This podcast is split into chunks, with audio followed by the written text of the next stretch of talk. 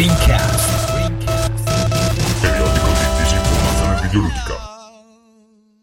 Carissimi amici di Rincast, siamo all'episodio 82. Ci ha voluto un po' organizzarlo, c'è stata la febbre, ci sono stati i bambini, ci sono state scariche di diarrea, insomma un casino. Comunque alla fine siamo riusciti a trovare degli ospiti volenterosi e quindi finalmente siamo riusciti a riunirci e a registrare per voi amici da casa che non vi pensate che ci arrubiamo i soldi. È un episodio abbastanza lungo, molto intenso, eh, pieno di mh, virilità e testosterone. eh, torna- tornano persone che già conoscete e quindi vi lascio eh, all'ascolto.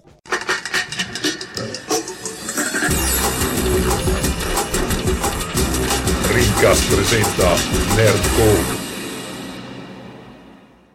Non fare battute di sarcasmo che cazzo non lo capisce. Cioè- cari amici, cari amici, benvenuti. Questo è l'episodio 82 di Rincast, la puntata maledetta. Maledetta non solo perché Ferruccio c'ha la febbre da tre settimane e il dottor Manazza ha detto eh, questa volta non ho giocato niente, vengo al prossimo episodio. Poi non importa che siano passati sette settimane nel frattempo, lui comunque non viene fino al prossimo episodio. Ma maledetta anche perché torna un nostro ex collaboratore, mm, apprezzato da alcuni, non da tutti, Michele. No, e non, non è Carlo Conti e non sono io, ma è il dottor. Vito Iovara, ciao Vito Iovara. davvero sono io? Io sono apprezzato da tutti, come da alcuni, non da tutti. Che è sta novità adesso? Guarda, secondo me a Michele un po' stai sul cazzo. No, Michele, Michele- Michele vuole- mi vuole bene come un figlio, guarda. Va bene, Vito, ciao, benvenuto, sei tornato. Come il figlio della Franzoni. Se- Ciao amici! Sei tornato. Oh signore Dio! Qui possiamo chiudere la puntata. Va bene, poi con tornato. noi, a- a- ospiti internazionali, abbiamo Marco Mottura. Eh, Internazionalissimo. inter- internazionalissimo, direttamente da IG- IGN. IGN Sì, io- io, dico IGN, quindi... IGN, esatto. Eh, lui famosissimo anche per le magliettine che ci propina in giro per il che web. indossa. Esatto. Lo conoscerete anche eh, con il suo nick MDK7. Ciao Marco, benvenuto. Ciao, grazie a voi per l'invito. È un piacere essere qui. Non ho mai ascoltato una puntata perché io non ascolto Vabbè, podcast. altrimenti, altrimenti però... non saresti venuto, penso. No, è vero. però partecipo molto volentieri. Non ascolto podcast per motivi di tempo, eh, perché ci manca solo quello, poi veramente non dormo più Però hai notte. partecipato ad Outcast merda, quindi peggio di quello non possiamo. Eh, eh, Vito Ivar è già caduto, ci Va, aveva, ecco, avvisato che sarebbe andato a salti, ma quindi va bene. E poi abbiamo anche un ultimo ospite, eh, last but not least, Simone Magni, in arte Yoshi, ehm, faceva il programmatore di Milestone, in questo momento credo che lavori in una pasticceria nel sud Italia, è vero? no, a parte che sono sempre stato un... Ah, salve a tutti, prima di tutto. Poi sono sempre stato un game designer o un web designer, come ama dire Vito. E adesso in realtà sono a Genova, ma poi se facciamo casa Yoshi vi spiego anche cosa Sì, andrò non a è fare neanche la prima volta futuro. che vieni su Rincast, sei venuto in un episodio... Sì, quando Rincast era triste c'eri solo tu che lo Esatto, conducevi esatto. e, e si prima- facevano 15 minuti di amarezza parlando di videogiochi. Prima che Rincast quella voce ancora non si è cancellata, vero? Nonostante tutti i tuoi sforzi, Tommaso, del vecchio Rincas di tu da solo. Eh, ma guarda, io ascoltavo tutte le puntate, mi piaceva anche. Ero uno, credo, dei tre ascoltatori che aveva Rincast all'epoca. Prima Guarda, di vi- vi un trovo- podcast famoso. vi trovo anche l'episodio. Allora, comunque, ehm, benvenuti. Marco, visto che di tutti questi qua, questa gentaglia che è venuta stasera, sei decisamente eh, il più speciale. eh, La e- Madonna. E, non, non Tantino per- speciale di Rincas. non perché il tuo quoziente intellettivo sia attimo così. Comunque, dicevo... ehm, Vabbè, io sono offeso nel frattempo, eh, grazie. No, io no, so la merda. Eh, è, è odiato da tutti. E, e le motture è meglio di voi. Io so. Perché non vieni più a Rincast? Eh, allora, Marco, Marco, tu tifi Roma, vero? Io? Sì. Anche No, per dare no, fastidio a no. Vito su ogni livello. No, ma va, no, ma va, no, no, no, sono Juventino, ma sono in, in sciopero con Allegri. È, un- è un'altra storia. Va bene, e niente Marco, volevo ehm, che ci raccontassi un po' appunto di chi sei, cosa fai, dove vai nella vita. Eh, queste sono ottime domande. Nel senso che, vabbè, rispondo a quelle più, più- più semplici. Allora, vabbè, eh, Marco Mottura sono uno dei dei, redattori di IGN Italia, sono nel, nel settore più o meno da una decina d'anni, sì direi quasi 10, mi sa 10 quest'anno, sono passato da Eurogame, anzi prima Game Network, poi eh, Ludus, Eurogamer, Videogame.it, eh, Outcast, eh, si può dire Outcast sì, Sì, sì. e, e IGN da, da Ma tu quando... pensa che Joe Peplan eh, l'altro giorno mi ha mandato un'email fa eh, ma ce l'hai un codice per Super Stardust Ultra? e gliel'ho dato, gliel'ho dato, Sì, c'è anche un euro per la stazione, dai, per il biglietto. gliel'ho dato perché sono un signore. Esatto. Bravo. E nulla, no, quindi sono nel, nel settore da appunto un- una decina d'anni. Il- vabbè, ovviamente i videogame sono la mia grande passione. Non lo faccio di, di lavoro in realtà perché come lavoro principale sono un grafico. E, e nulla, vabbè, sono, sono sempre, sempre più appassionato, sempre più nerd. Quest'anno sono già in, in fibrillazione per le tre, che sarà il mio settimo di fila. E poi niente, sì, l'altra cosa che magari un po' mi, mi contraddistingue, che è nata un po' per gioco, sono questa cosa delle magliette. Scusa, Faccio prima- appunto. Prima di passare alle magliette, volevo chiederti una cosa. Ah, tu scusa, sei uno vai, dei vai. pochi che è felice di andare alle tre. Perché Ma di certo. solito è un lavoro sfiancante no. dove si, si mangia di merda, si dorme poco, si lavora di notte si beve un sacco, è vero? Eh, l'ultima beve un, bere un sacco no. Eh, tutto il resto sì lo confermo però beh, io non so sono sempre fortemente in disaccordo con questa cosa qua dei, dei giornalisti che vanno alle tre e parlano male delle tre. Cioè io dico lancio un appello state a casa nel senso lasciate fate andare al posto vostro se ne avete pieni coglioni persone che farebbero la fila e ucciderebbero la madre probabilmente per andarci. Secondo me, boh, non so, de- ho sempre questa impressione qua che all'interno del settore quelli, ah, che palle, le tre, basta, così, è un po' una posa. Lo spero perché se veramente uno non si, non si entusiasma di fronte a una roba del genere, ripeto, cambia, cambia mestiere. Lancia anch'io un messaggio. Giuseppe, vaffanculo te la tua connessione da 900 mega. Beh, appena lo vedo devo tirargli una pizza per conto tuo. Bravo, bravo. La devi. Va bene, e niente, parliamo un attimo delle, delle magliettine e poi passiamo alle... Tu hai detto che non hai mai ascoltato Rink, quindi adesso scoprirai che per i primi 40 minuti assolutamente non parliamo di videogiochi, parliamo di cazzi nostri, quindi spero che tu abbia delle belle storie da raccontarci. Comunque, eh, prima delle magliettine, vai. Ma no, niente, delle magliettine, vabbè, spam, questo proprio maledetto, è nata per, per caso in realtà, è nato quando tutto come un anno fa, un anno e mezzo fa, mi sono trovato ad essere testimone di nozze di un amico che si è sposato, non sapevo bene cosa fare perché lui, vabbè, è un tizio un po' particolare, non gli far fare cose un po' strane, non gli far fare, che ne so, non portarla a donnine, robe del genere, assolutamente no, quindi c'era da trovare qualcosa e era il periodo che Di Pre era appena uscito, non era ancora così giga famoso.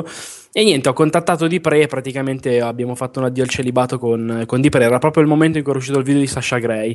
E niente, siamo andati a casa di questo mio amico, gli abbiamo invaso casa, c'era Di Pre che raccontava cazzate, eccetera. Allora, per scusa, aggiungere... scu- scusami, ma ti prego, Cioè, mi ha chiesto voi di tirare... le donnine e poi dopo avete di pre. Io preferivo Sì, le donnine. Cioè, ma ha, porta- Eh, ma ha portato la cocaina almeno, ti prego. No, no, no, infatti quella è una grande cosa che sembrerebbe in realtà una persona tranquillissima. L'ho, vis- l'ho visto due volte e non quella e poi un'altra volta. Ma no, non è come sembra. Ma non bullartene troppo. Ma scusa, No, ma- no, no, ma infatti. Ma quanto costa No, ok. affittare di pre? Perché scusa, lo invitiamo anche a Rincast a sto punto. Sì. Costava all'epoca avevo pagato 400 euro. Cazzo, cioè se gli ascoltatori ci mandano i soldi, veramente invitiamo. No, beh, la metà di incluso- Vito. Incluso il... eh, cioè, costa 400 euro ovunque tu sia. Cioè, se tu- eri a Palermo o a Eh. Helsinki, come nel tuo caso, lui viene. Le spese sono a carico suo. Comunque- dovrebbe pagare di pre. Vi voglio Vabbè, non divaghiamo, esatto. Alla fine là era, era nata che a parte questa cosa, no, ho detto, vabbè, faccio, de- faccio una magliettina con paniccia per, eh, tra di noi, no, per ricordarci. Avevo fatto paniccia come, come Obama sulla copertina del Time. E, e nulla, l'avevo fatta per gioco tra di noi. Poi Di Pre mi dice: Ma guarda che bella, guarda che. Io avevo anche paura di farla per- perché pensavo questo mi potesse denunciare. Chi cazzo lo conosce? Alla fine, invece, lui mi dice: Ma no, falla, è bella, guarda che la gente la vorrebbe prendere. Io non voglio un soldo, non voglio un euro, non voglio nulla. Vabbè, e ho fatto questa cosa delle, delle magliette che ho venduto Si- per si un può- certo Si periodo. può comprare, cazzo, la compro anch'io una maglietta Non si può Parigi. più comprare perché l'ho tirate giù, era diventato uno sbattimento e mi sono rotto un po' Ah. i coglioni. Però vabbè, se vuoi te la mando, ce l'ho, ce l'ho in giro. Ce l'ho sia con, eh, con Paniccia che con Di Pre, party like Di Pre sfatto sul divano, tutta fluorescente. Poi te, poi te ne faccio. Vedo un, Perché era diventato uno sbattimento, scusami? Eh, perché di fatto praticamente non avevo. eh, allora, le facevo stampare vicino dove, dove abito, barra lavoro io. E quindi era una Ah, cosa no. molto a mano del tipo, ok, or- mi è arrivato l'ordine, torno a casa, chiamo il corriere il giorno dopo, imbustala, metti la cosa, chiama il corriere. No, no, cioè, eh, alla fine era diventata una roba. Non che ci Allora, il signor quali Bortolotti lo fa e non rompe i coglioni a nessuno quando gli chiede le magliette. Tu invece, eh? Eh, Sai no, che ma Fabio, Fabio fa ancora le magliette che lo vive come una cosa artigianale. Fabio Bortolotti. sì. Eh, no, Fabio, ma io- Fabio fa musica però, fa anche le magliette Fabio. Eh, se- si era messo a fare le magliette, non so se gliel'avevi disegnata tu, io ce l'ho, è molto bella no, quella no, di eh, Giorgio Moroder, eh, scritta tutta con i caratteri di Puzzle Bubble del livello segreto.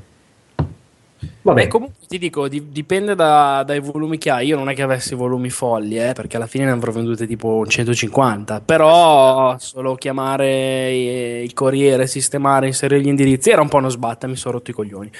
E nulla, poi da lì in realtà Stefano Castelli, che è un altro che bazzica nel giro, eh, è stato lui a dirmi un anno fa: Ma perché non provi a mettere le magliette su QWERTY, eccetera? Tra l'altro, come te avevo comprato su QWERTY, ma non mi era neanche mai venuto l'idea di dire prova a farne una tu.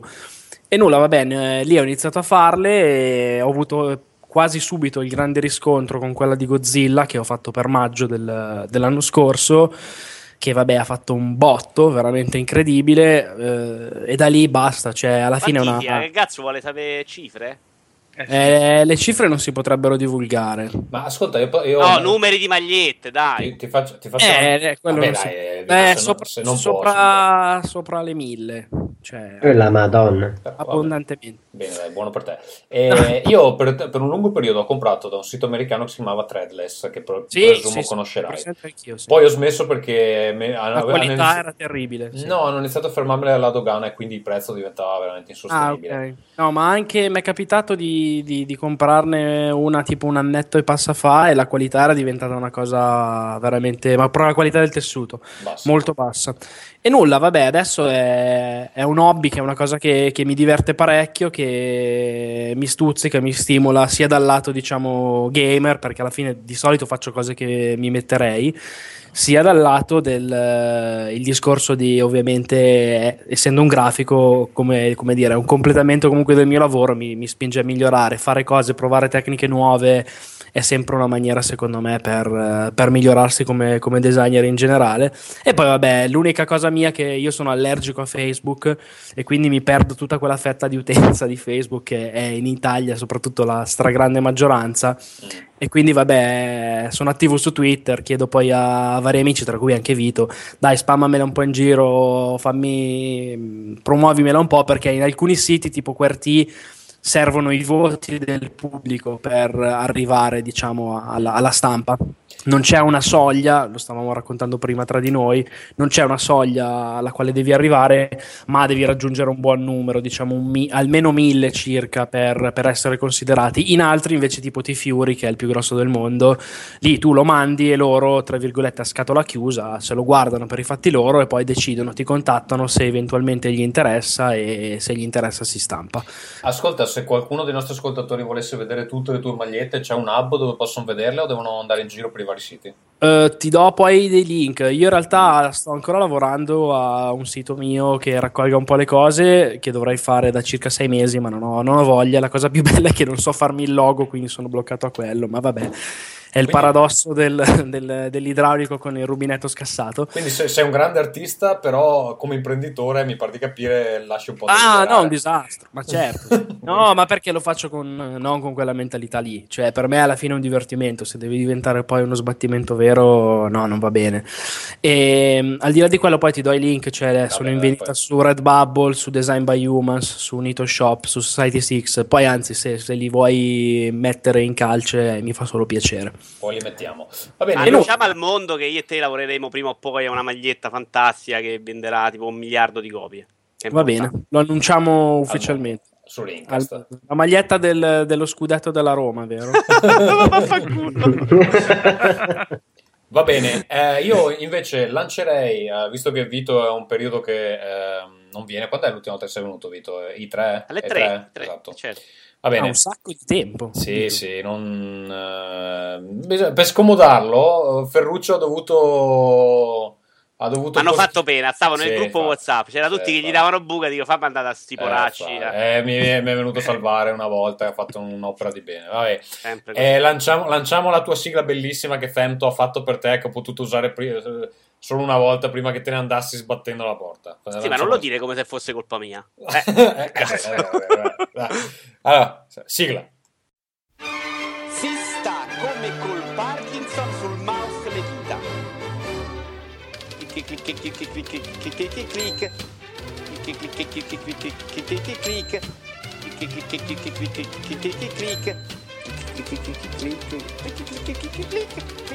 clic clic clic, clic clic, clic clic clic clic, clic clic, clic clic. Vai Vito, cosa ti è successo ultimamente, di cosa vuoi parlarci? Allora, no, di, di, volevo dire che sono diventato il più grande esperto mondiale di Amiibo, cioè, o almeno punto a diventarci. Quindi adesso mi sono fatto anche uno stand personalizzato. Così per volare basso. Sì, assolutamente. Vabbè, ma è chiaro, eh, io se devo fare le cose le faccio in grande. Eh, sono di nuovo a dieta, però il, il premio sarà costruirmi l'Opera House di Lego che ho in casa, ma non apro per punizione finché non, non arrivo a Scusa, a 80 proposito di sta cosa, ho visto recentemente una foto tua di Facebook, credo con tua nipote, tua, tua nipote, non mi ricordo chi era, comunque un tuo parente. E Mio una- nipote, ok, quello della maglia da Lazio. E, e- e qualcuno sotto aveva scritto non te lo mangiare tanto per farvi capire il problema In realtà era prima della dieta quella foto, già ho perso 7-8 kg. Allora, Ma su cosa è basata questa dieta, Vito? Quello che No. tutti si chiedono. è abbastanza onesta. Queste le diete, quelle quando parto all'inizio, non sono ferocissime. È un pasto al giorno, però normale, senza grande attività fisica per il momento. Anzi, proprio senza attività fisica. Quindi assolutamente una dieta normalissima. Poi entrerà la fase cattiva quando sarò già magro, che altrimenti non dimagrisci più. Però fino a 80 kg secondo me ci arrivo comodo a maggio senza soffrire. insomma. Ma quanto devi perdere? Si può dire. Sì, una trentina penso, occhi e croce. Così, non mi sono ancora pesato per paura di Sì. Vito, tu forse non lo sai, ma, eh, però noi abbiamo avuto per un lungo periodo delle rubriche basate sulle diete di, di Vito. Eh, tanto per Dai nomi improbabili. Sì, c'era tipo la Guantanamo, poi Vito cosa c'avevi? La, cloro- la clorofiliana. Io non vorrei spoilerare perché, caro amico Mottura, io ho comprato tre tue magliette e probabilmente comprerò anche la trapunta di Ottala tu? Maglievi. Ti vai Io a comprare il tuo fottuto libro, il mio fottuto libro da 2 euro, ecco. Vai, Va bene, ma, ma non mi serve la dieta, lo compro per Ma solidarietà. c'è del grande umorismo, capito? Non Va è- bene, eh, va bene. C'è umorismo, c'è vita, C'è c'è, tragedia e commedia. C'è Vito, un- c'è Vito. c'è un capolavoro, sì, Tanto, tanto per, farci, per farci capire, cioè nel momento in cui la dieta diventa aggressiva, eh, hai già un'idea di come procedere. Perché finché è normale è un pasto al giorno, che già qui quando alcune, alcune persone morirebbero. Diventa Guantanamo, cioè colazione Red Bull e poi un contorno a cena, con almeno un allenamento o due al giorno. Ma i plasma non li hai rimossi dalla dieta? Che dieta Mossi è, dell'eccesso scusa? di calorie, eh? Ma che dieta è? Cioè, ma è follia. È- Ma no, è validata dal dottor Mengele. No, Vito, Vito è famoso per avere questa forza di volontà che tutti lo invidiamo perché noi siamo qua a ridere, ma poi lui queste diete le fa davvero, cioè Eh, non capito, per ma due si fa, giorni. si fa male all'organismo. Cioè, Vabbè, ma- ma è- questo è l'abbiamo ovvio, provato a sa. spiegare all'organismo, non risponde. C'è gente che, che fa delle cose peggiori di me, capito? Eh, ho Allora. capito, ma che discorso è? È una lotta contro se stessi interiore, ti fortifica. Va bene. Allora, C'era anche l'Auschwitz, l'Auschwitz è stata la più dura. Comunque, niente, invece nel frattempo continuo con videoiora.com, che è un sito meraviglioso. Domani dovrei pubblicare 5 grandi difetti di Met Your Mother e quindi partiranno di nuovo una catena di insulti che la metà bastano, Mm. ma io sono un uomo coraggioso. Basta. Questo è quanto. Va bene, grazie per ehm, il... eh, non mi viene la parola, per l'aggiornamento. Esce. Yoshi, eh, per, per te la sigla non ce l'abbiamo, eh, quindi fai pure una musichetta per, per introdurti e poi parlaci della tua vita. Devo farla veramente con la bocca? Sì, beh, con- a farla con quello che che vuoi. Scusate, questo, però. questo era, questo era sarcasmo. Vabbè, niente musichetta. Allora, io, eh, come tutti quelli che ascoltano italiani, il grande podcast di Vito Iuvara, ben che sapranno. non è un podcast di fascismo, è vero, Vito? No, assolutamente no. È un posto molto bello di italiani all'estero, di gente che se ne va in giro per il mondo e che vuole scappare dall'Italia. Però secondo me se ci mettevi un punto esclamativo alla fine, tipo italiani! Eh, no, io non sono nazista come te, caro Eh, amico. hai Grazie. Sono una persona splendida e quindi eh, mi tiro fuori da questo gruppo di persone che frequenti tu e che chiamano il cane come il cane di Hitler. Ecco. Esatto, va bene. Scusa, Va bene, come, come sapeva chi ascolta il bellissimo podcast italiano di Vito Iovara, io vivevo in Puglia fino a un mesetto fa e invece adesso mi sono ritrasferito al nord perché ho trovato un nuovo goloso lavoro, oltre che per una serie di motivazioni personali, ovvero tipo che ho avuto una bambina e mia moglie è genovese, quindi l'abbiamo riportata vicino ai nonni, eh, perché ho trovato un bel lavoro a Milano in ambito videoludico. Eh, io, come, come anche Marco, sono nel settore da dieci anni, ma ho sempre lavorato nello sviluppo. Ho fatto il designer in Milestone, come dicevamo prima, per eh, otto anni, poi ho lavorato in Spagna in Gameloft e poi in un'azienda pugliese che si chiama Dreamsler per eh, un paio d'anni. E adesso sono passato dall'altra parte della barricata, che non so che barricata sia in realtà, perché vado a insegnare. a- sta aprendo a Milano questa, questa scuola che si chiama Digital Bros Game Academy che è una scuola gestita da Digital Bros, che è praticamente la società che controlla Halifax, per capirci, insomma. Quindi un, un pezzo grosso del settore italiano.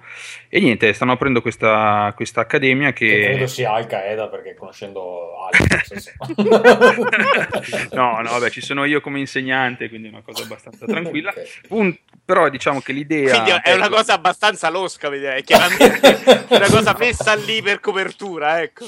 No, no, no, l'idea, l'idea bella è che ci, a parte che ci siamo mh, professionisti del settore a insegnare, quindi non, eh, diciamo, in Italia abbiamo avuto brutte esperienze con altre scuole che non sto a raccontare, però Era insomma, sarcasmo questo. non Eh, con la proprio querela. serissime. No, noi no- non ho fatto nomi, poi li facciamo dopo se vogliamo mettere un po' nei guai gazzo. E si basa in realtà la scuola su un programma già rodato ehm, da una- un'altra università simile inglese che si chiama Train to Game, che è in realtà una- un'università che si fa online che insegna appunto a diventare sviluppatori di videogiochi.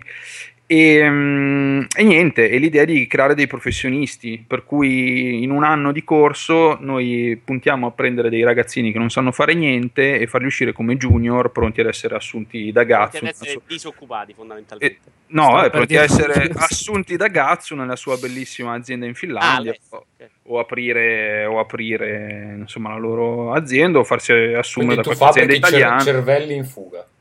Fabbrico cervelli in fuga. In realtà poi ho scoperto, entrando in, questa- in questo ambiente, che ci sono un sacco di aziende in Italia molto piccole eh, che fanno giochi piccoli, quindi di conseguenza, ma ne sono nate negli ultimi anni veramente una quantità mostruosa che io non sapevo. Io lavorando in Milestone, che era la realtà più grossa del settore, bene o male ignoravo tutti gli altri con la tipica spocchia di chi lavora nella grande azienda. E invece no, eh, ci sono un sacco di, di opportunità che stanno nascendo nel settore in Italia la- la- pro- proprio la- negli ultimi due anni. Esatto. E quindi... La scena indie mi sembra comunque un po' in fermento anche in Italia, no? Esatto, esatto, c'è, c'è grossa crescita. Il, um, come si dice, il- l'ambiente l'ho appena assaggiato, tra l'altro dentro la scuola credo che sarà, riuscirò a fare molto, molto lavoro di networking da questo punto di vista perché comunque eh, diciamo Halifax ha le sue manone un po' ovunque, quindi si conosce, si conosce un po' tutto l'ambiente. E però devo dire che in- non ho ancora iniziato e già sono entrato in contatto con un sacco di realtà. eh, che non pensavo ci fossero. Quindi, Curiosità mia, quando è che partono i corsi? I corsi iniziano il 3 marzo, marzo. Ah, a breve, bene. A breve, sì, infatti le iscrizioni in realtà per quest'anno sono già chiuse, sono andate anche abbastanza bene, devo dire, e, e quindi niente, sì. L'altro- quanto è grande una, una classe? La mia classe ha una ventina di, di studenti, che è la più numerosa, ovviamente vogliono fare tutti il game designer, i corsi sono tre in realtà, eh, game design, oppure il corso per diventare developer o per diventare artista barra animatore, insomma. Sì, dovresti, dovresti spiegare che in realtà hanno molte più probabilità di essere assunti se fanno i coder eh, oppure Eh, il infatti, 3- il 3D artist, roba del genere. Ma Sì, dovresti però non- spiegargli anche che tu in realtà sei una pippa e quindi... Ragazzi, fate non come me. I miei giochi sono là fuori a parlare per me, e quindi, quindi Esatto. purtroppo non mi posso nascondere, tra l'altro. e questo è quanto per eh, Casa Yoshi, direi. Va bene, eh, andiamo con la sigla di casa Michele allora. Eh, Michele, l'ingegnere...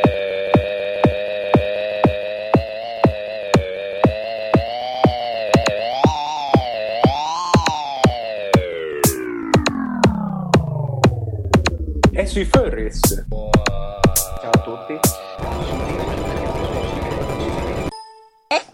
Allora, dopo la mia fantastica sigla che sappiamo spaccare le casse e anche un po' i coglioni della gente, eh, vi volevo raccontare del fatto che mi sono messo a cercare casa perché, come saprete, dalle precedenti puntate ho cambiato eh, lavoro e mi sono dovuto spostare.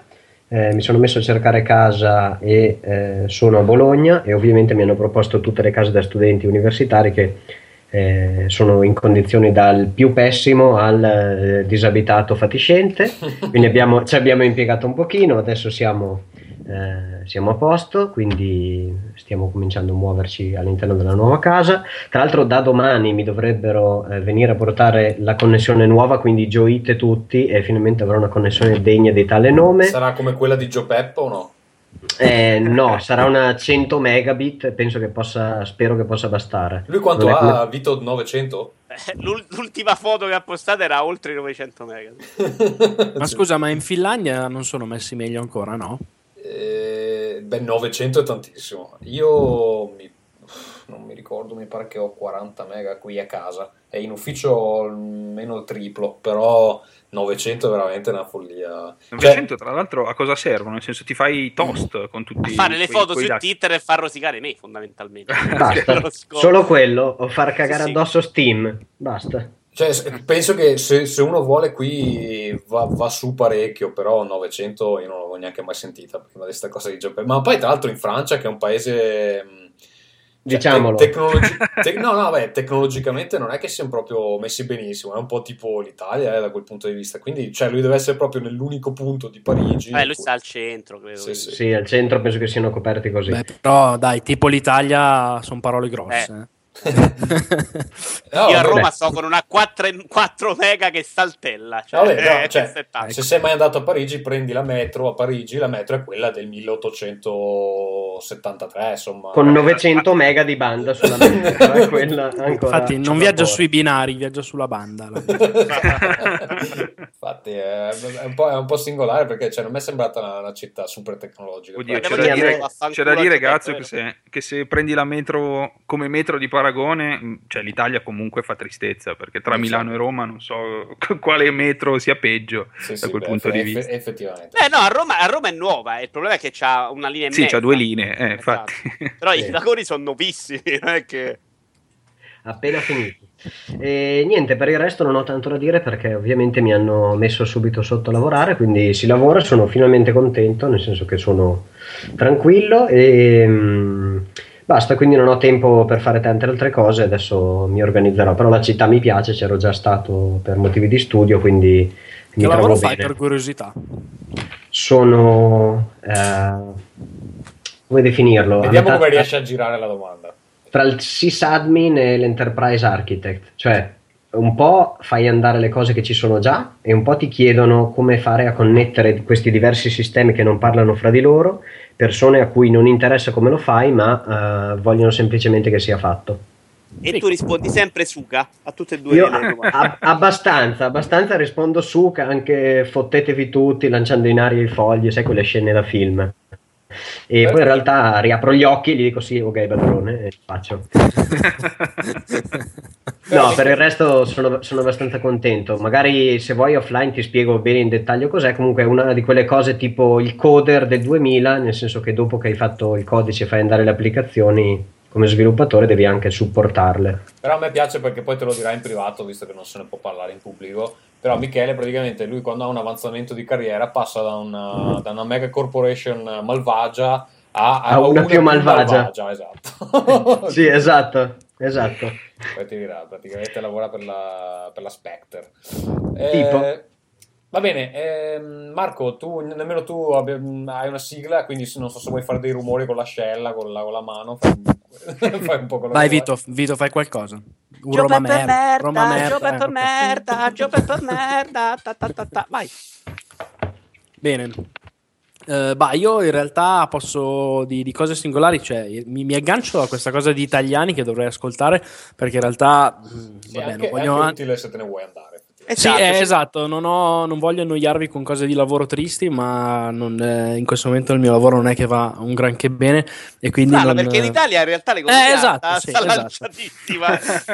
E quindi non, eh, sto anche un po' valutando la possibilità di, di fare ciao ciao. In realtà io ho 32 anni quest'anno, a giugno li faccio, quindi non sono proprio giovanissimissimo, eh, vabbè neanche vecchissimo, secondo me può anche essere uno degli ultimi treni e quindi come dire devo un po' pensarci e vedere. Vabbè io poi convivo con la mia ragazza che anche lei come lavoro non è sicuramente messa particolarmente bene e quindi stiamo pensando eventualmente di, di valutare situazioni del genere.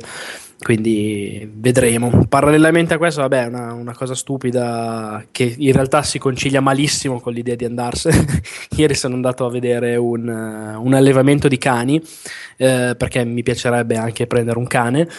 E ho visto su, su internet eh, questa razza che non conoscevo in un topic eh, su GAF di, di cani stupidi. Se si chiama C'era- Velociraptor non è un cane. Eh. No, eh, lo so, però que- quello sto aspettando. Darei qualsiasi cosa per avere un dinosauro, forse lo sapete, ma vabbè. eh, no, eh, si chiama Corgi, sono praticamente queste specie di...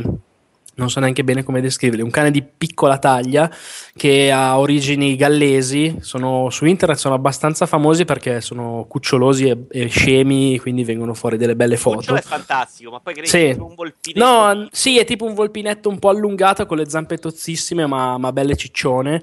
E abbiamo la da copertina, ragazzo, abbiamo la copertina. volpe. Ah, ok. e ieri niente, sono andato a vedere, c'è un allevamento non lontano da dove abito e mi si è stretto abbastanza il cuore. Vedremo, ne- nascono delle cucciolate a brevi, quindi non so, c'è, c'è da decidersi e da vedere. E poi, vabbè, un'altra cosa particolare che mi è successa, praticamente quando ci sono generalmente cose stupide, io sono sempre in prima fila. E mi piacciono anche un po' gli sport estremi, le cose, le cose un po' così. Ho scoperto per caso che stavano allestendo, oramai è praticamente tutta esaurita, hanno aggiunto delle date. Comunque stavano allestendo vicino a Torino per eh, fine aprile barra inizi di maggio una zombie, apoca- un'apocalisse zombie. Praticamente eh, c'è questa società che organizza eventi che in un'area dismessa di Moncalieri, mi pare, una roba del genere creerà questo evento con varie date. Io ovviamente faccio quella super hardcore da 12 ore, con, ho coinvolto anche Teocrazia nella cosa. E nulla, lui, poi lui, sce- tra l'altro non deve nemmeno mettersi il make up se fa lo zombie.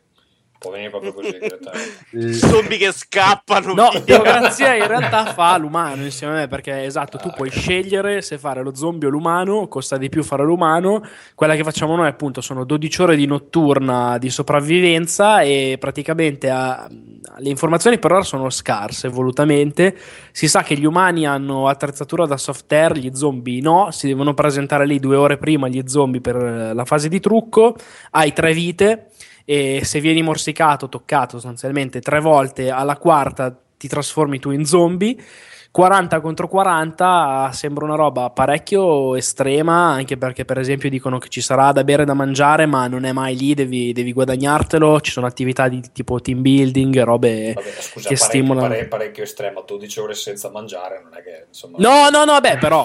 No, è, che Teo- è che Teocrazia prenderà su un fucile da cecchino per prendere il gioco sul Ma in serio. realtà più che i zombie è teocrazia che devi stare attento quando non mangia per 12 ore. Sì, sì, che sì, magari sì. si gira verso di te con, con un e mi dà uno sgagno. No, no, beh, però è una, una cosa che ho, ho visto su internet e tipo come l'ho vista due secondi dopo stavo, stavo organizzando il gruppo di gente per, per andare appunto in massa e prenotare. Costa è un cifra folle o no?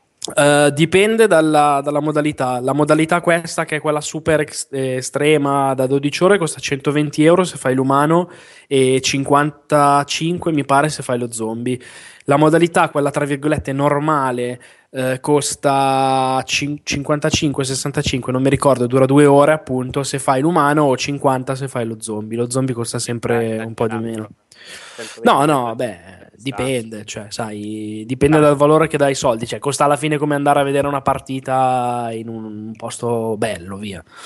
Quindi per una volta Cioè, nella sei- vita si può fare. 12 secondo me. ore, dai, eh, 120 per 12 ore non è nemmeno tanto. Sì, No, no, anche ah. perché di solito se vai a giocare a soft terra, paintball, quelle robe lì, di solito spendi una trentina di euro per un paio d'ore più o meno. Qua alla fine dovrebbe essere una cosa anche particolare con il trucco, cose varie. Ci sono degli infiltrati del, del gioco stesso che comunque organizzano un po' l'andamento della partita, le cose. Sembra, Sì, sembra una, figo. specie, una specie di gioco di ruolo dal vivo. Sì, no, insomma. no, è, è, esatto, è definito, è definito così come un gioco di ruolo dal vivo. Anzi, poi Ma magari chi, è se- che, se- chi è che lo organizza, Marco? Lo organizza questa società che si chiama Dimensione 20, che è di, di Torino. Hanno, cioè, per la prima volta in Italia che portano una cosa del genere. Il sito lo dico è zombieexperience.it. Se volete andarla a vedere, ci sono foto, cose. È volutamente, ripeto, un po' vago per eh, alimentare il mistero, anche per dire dov'è la zona. Lo dicono, lo vedi anche da Google Maps. Se cerchi, sembrano dei bei capannoni dismessi, robe belle grosse su uno svincolo d'autostrada. Pieni, di amianto anche per Probabile, la certo. Però- Però non eh, rimangono volutamente un po' sul, eh, come dire, sul misterioso per, per dare un po' di, di effetto teaser all'evento. Casomai, se poi è figo, mi auto già mi, mi auto invito per, eh, per giugno, così vi racconto com'è andata. Io sto cercando sul sito di Dimensione 20 se ce n'è con Troie invece. Pare non... Perché secondo me è una grandissima idea, ragazzi. Va bene, eh, prima di lanciare la mia sigla, vorrei... Beh, puoi organizzarlo tu, però. Eh. Eh, lo so, eh, c'è, c'è anche i capannoni, quindi potrebbe Eh, essere. vedi. sì. Eh, Il problema d'Italia che la, La Troie Experience. Mi sa che sarà effettivamente come business idea. Sold out appena, pri- appena Infatti, aperto. infatti, infatti. Sono già arrivate le prime prenotazioni. Cari amici da casa. Sole notturna. Va bene, eh, volevo ringraziare Fabio Mangiacasale che eh, ha donato per Rincast. Mi ha anche consigliato di eh, cambiare la pagina di donazione che secondo il suo parere di eh, tecnico informatico non è assolutamente sicura, quindi giovani da casa, quando donate per Rincast ci sono poi gli hacker che vi arrubano i soldi. E solo che Fabio non ci ha avuto ancora le palle di cambiarla, quindi per il momento se volete mandarci i soldi ragazzi dovete ancora passare per quella pagina. E, mm, e dopo, dopo che gli ho fatto notare che mi aveva mandato i soldi all'indirizzo sbagliato, me ne ha mandati il doppio a quello giusto, ma quanto sei grande Fabio Mangiacasale. Grazie. Eh, andrei con la mia sigla. Amore, hai fatto la spesa? Casa Gatsu. Amore, hai lavato i piatti? Casa Gatsu. Amore, stacca con i videogiochi che mi sento sola. Casa Gatsu.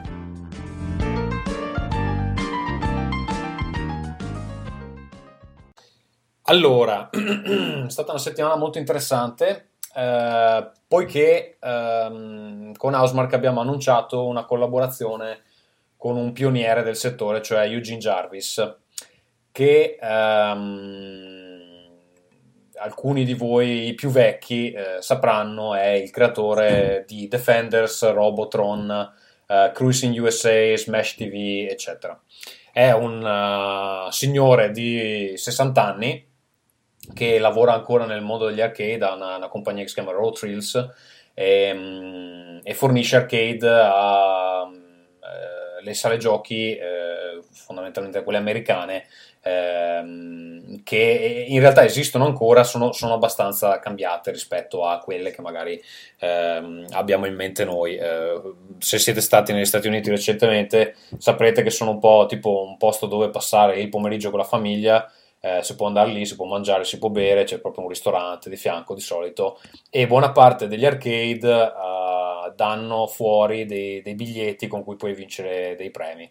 Tra l'altro molti dei giochi sono dei giochi mobile ehm, spostati su schermi, schermi più grandi.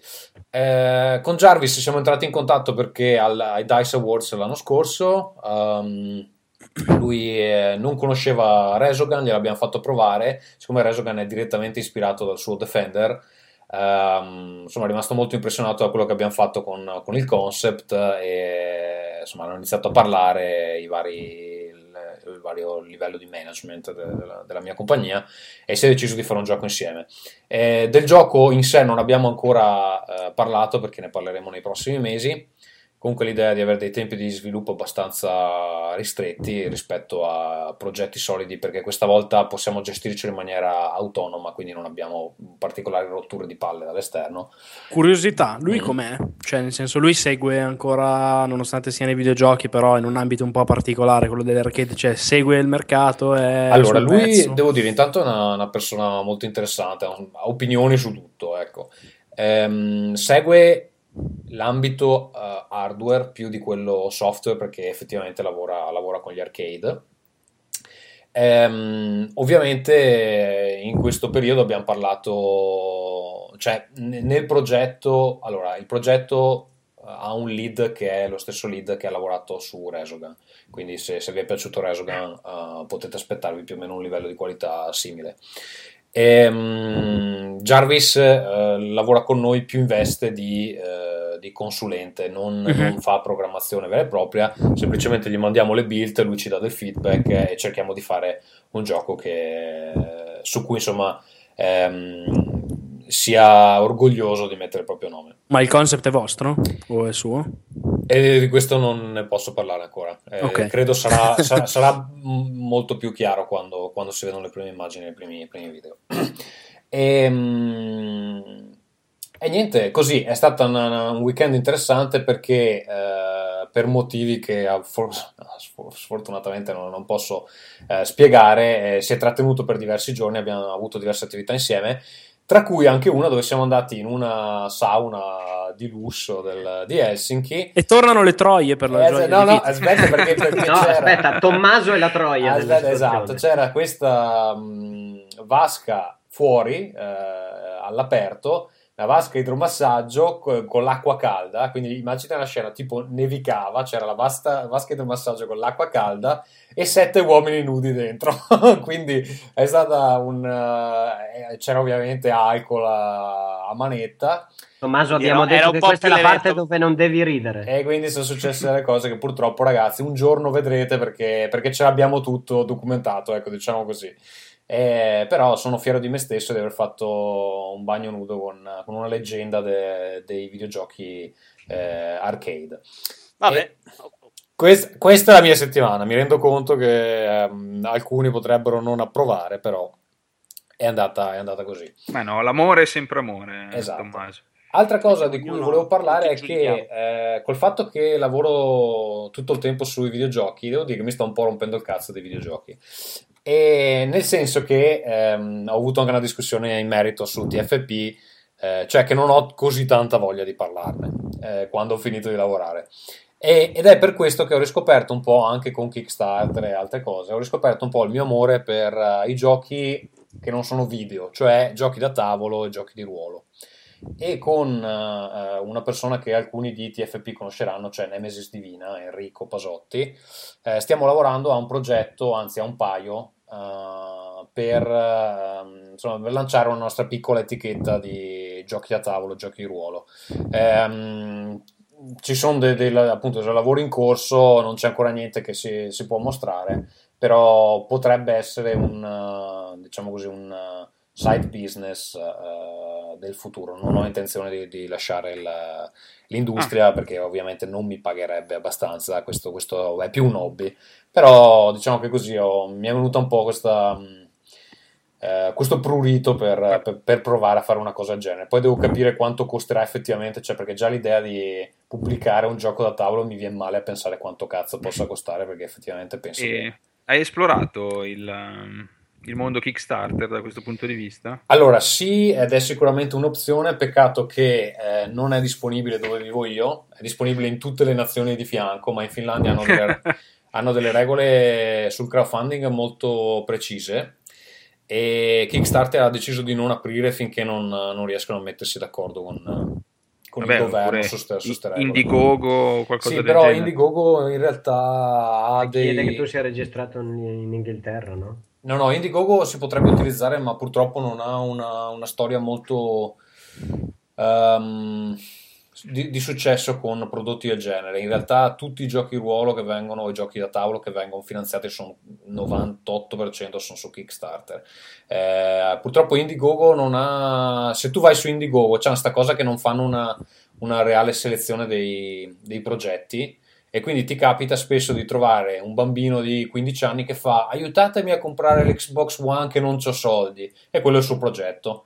E lui si aspetta che la gente faccia delle donazioni perché questo si deve comprare. Cioè è un po' la, la- diciamo manca di cura da parte dei, dei curatori ecco diciamo così. E secondo me mm, è- ha più successo in altri ambiti purtroppo quello ludico non è infatti non so se vi ricordate quanti videogiochi sono stati finanziati su Indiegogo non sono tanti. eh, No, certo, però visto che insomma, la produzione di un gioco da tavolo non, eh, non è assimilabile come costi a quella di un, eh, di un videogioco, credo, eh, per la mia minima esperienza nel campo, quindi magari te No, ma c'è da fare comunque un investimento che secondo me meno di un 10.000 euro non, non te la cavi mica perché a produrre tutte i, i- eh, non so, le pedine, non so, le carte, il tabellone, le immagini, quelle cose lì, cioè comunque è un bel costo. Poi, Poi, poi perdonami, prima di arrivare a quella fase, io ho visto gente che va alle sale, li prova con delle beta, insomma, così. Sì, sì, sì, dove- sì, no, ma in realtà per uno dei due progetti esiste già un prototipo, eh, tipo fatto in casa, funzionante e tutto.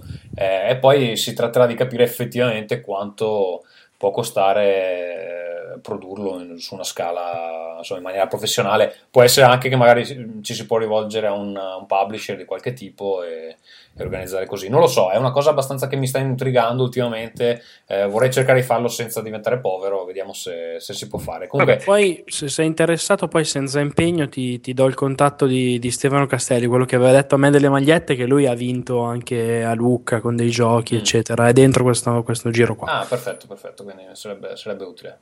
Va bene, questo è quanto. Io direi finalmente possiamo iniziare a parlare di videogiochi. Eh, allora, di news ne trattiamo una sola questa sera. Ed è eh, la famosa intervista eh, che eh, Rock Paper Shotgun ha fatto a Peter Molyneux. Una- un'intervista lunghissima. Eh, Marco, tu ti sei interessato alla questione, se non sbaglio. Vuoi parlarci? Sì, sì, sì, in realtà tutto nasce dal- dall'articolo primo di Eurogamer, che Eurogamer ha fatto un grande, un grande colpo, secondo me. Io sono di IGN, ma secondo me Eurogamer, eh, Eurogamer UK resta il, il sito migliore che, che esiste, Eh, lo dico senza nessun problema.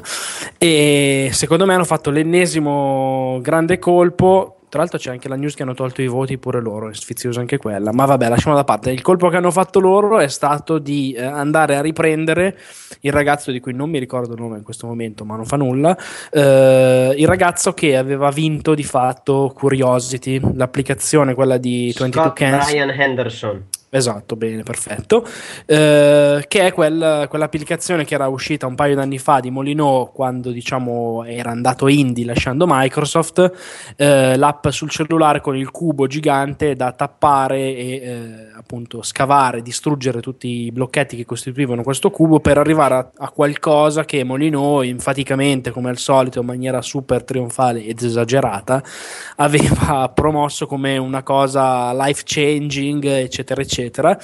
Morale, alla fine, questo ragazzo che è un, eh, uno scozzese, mi pare di. mh, 20 anni, 18 anni all'epoca, adesso ne ha 21, ha, ha vinto e aveva poi deciso di condividere questo filmato in cui di fatto Molino gli, gli- prometteva di, di diventare il dio degli dei, ovvero sostanzialmente questa specie di controllore del suo mondo di Godus, che poi è un altro gioco che ha fatto uscire in, adesso ancora in beta, mi pare, legato ad un progetto su È Kickstarter. in, e- in- early access, ne parla Eh, durante ok. l'intervista. Lui dice che è pronto al 53%. Dice anche a Ok. E praticamente Eurogamer cosa ha fatto? È andato a prendere questo ragazzo e eh, gli ha detto: Ok, ma siccome il gioco sta avendo dei problemi di sviluppo e in realtà già Molino era, poteva essere dire, condannabile per come ha gestito il Kickstarter in sé, ma è particolarmente delicata la sua posizione in quanto questo ragazzo che ha vinto qualcosa a cui erano stati promessi di fatto dei soldi, un coinvolgimento e delle cose è stato completamente lasciato da solo. Eh, è tipo un anno che non, non lo coinvolgono più e anche quando prima era stato coinvolto è stato fatto in una maniera molto, molto fredda, molto poco, dire, convincente. Siamo al limite della quasi Truffa. trufferella, sì, alla striscia notizia da, da furbetti del quartiere.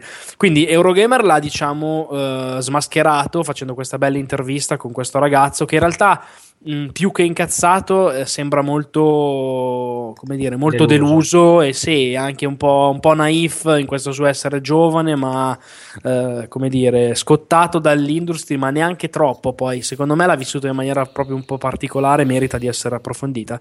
E nulla, poi da lì eh, Molino, come dire, ha fatto una figura oggettivamente pessima ed è entrato in modalità Defense Force eh, in una maniera discutibile che poi è culminata con questa intervista di cui parlavi tu, Gatsu, con eh, Rock Paper Shotgun. Penso che il tizio di Rock Paper Shotgun lo conoscesse personalmente perché si danno anche del tu, si chiamano per nome, eccetera. Però diciamo che è stato molto impietoso, secondo me anche giustamente, e l'intervista eh, merita di essere letta almeno quanto l'articolo, se non forse addirittura di più, come l'articolo appunto di Eurogamer che ha scatenato tutto. Nulla, praticamente Molino comunque di fatto accampa un po' scuse e secondo me l'intervista è fantastica Allora, perché però l'intervista è più eh, incentrata su Godus, che è questo progetto appunto un po' tipo Populus, che lui ha lanciato su Kickstarter. E No, che ha- secondo me L'intervista è più incer- con Populus, però, eh. No, però l'intervista preso. aspetta, è incentrata un po' su di lui, nel senso che parte dicendogli allora Peter, tu sei un bugiardo compulsivo, che già tra l'altro è un modo di affrontare un'intervista che penso praticamente nessuno avrebbe avuto il coraggio di, come dire, A meno che fosse già organizzata. Eh, scusate ragazzi, mi interrompo un attimo. Eh, Vito, forse ho detto una cazzata. Io il gioco non l'ho giocato, me- mi sembrava una cosa tipo Populus. No, no, è molto diverso in realtà. Io ho preso l'early access, ma qualche mese fa ed è una cosa. pff, Devi. Non c'è nella parte gestionale, devi cliccare continuamente su schermo. C'era, c'era veramente poche cose all'inizio, però col gestionale alla Populus ce la seccava poco. Però occhio che non è, io non ci ho giocato, però ci sono tante feature che poi è uno dei, del fulcro dell'intervista è proprio quella. Lui ha promesso cose, ha preso No, tanti chiaro, eh. soldi e poi ci sono cose che non sono state implementate e altre, tipo eh, questa cosa del eh, Dio degli dei, no? Gods of the Gods, che doveva coinvolgere questo ragazzo, che in realtà poi tramite degli insider, gente che lavora là, ci sono stati un po' di licenziamenti, lui dice non del tutto, ha spostato un po' di persone che comunque non sono tantissime a lavorare già su un altro progetto Morale, questa feature che doveva poi portare a, a far guadagnare qualche soldo a questo ragazzo, di fatto al momento non solo non è implementata, ma non è nemmeno in sviluppo. E contando che sono passati tre anni da quando in teoria doveva, è Allora, partito tutto, Eh, io in realtà mm, mi sono letto quasi tutta l'intervista perché è veramente di una lunghezza spropositata. Penso sia l'intervista più lunga che abbiamo mai fatto a. eh, sono stati un'ora e, un'ora e venti al telefono. Tipo. Eh, infatti, l'ha è la- e, e questa è la trascrizione. una trascrizione, sì, sì, sì. Eh, allora, devo dire, intanto, su questa cosa che tu hai detto hanno già spostato de- alcune persone su un altro progetto, eccetera. Io che vedo eh, come funziona lo sviluppo effettivo dei videogiochi, eh, cioè quello che dice lui ha perfettamente senso da un punto di vista della produzione. Cioè lui dice che questa era gente che su Godus non poteva fare niente e eh, è, re- è molto realistica questa cosa, nel senso che tu magari hai... ehm, No, sì, non lo so, fa l'esempio metti- del concept artist. Sì, esatto, metti che Ok, questi sì. erano concept artist, per Godus è già tutto pronto, questi possono tranquillamente lavorare su un altro progetto perché non è che se rimangono su Godus possono contribuire allo sviluppo del... oppure non so, sono i musicisti, oppure sono i coder dell'intelligenza, inte- scusate, dell'intelligenza artificiale che magari è già pronta, adesso non conosco bene il gioco.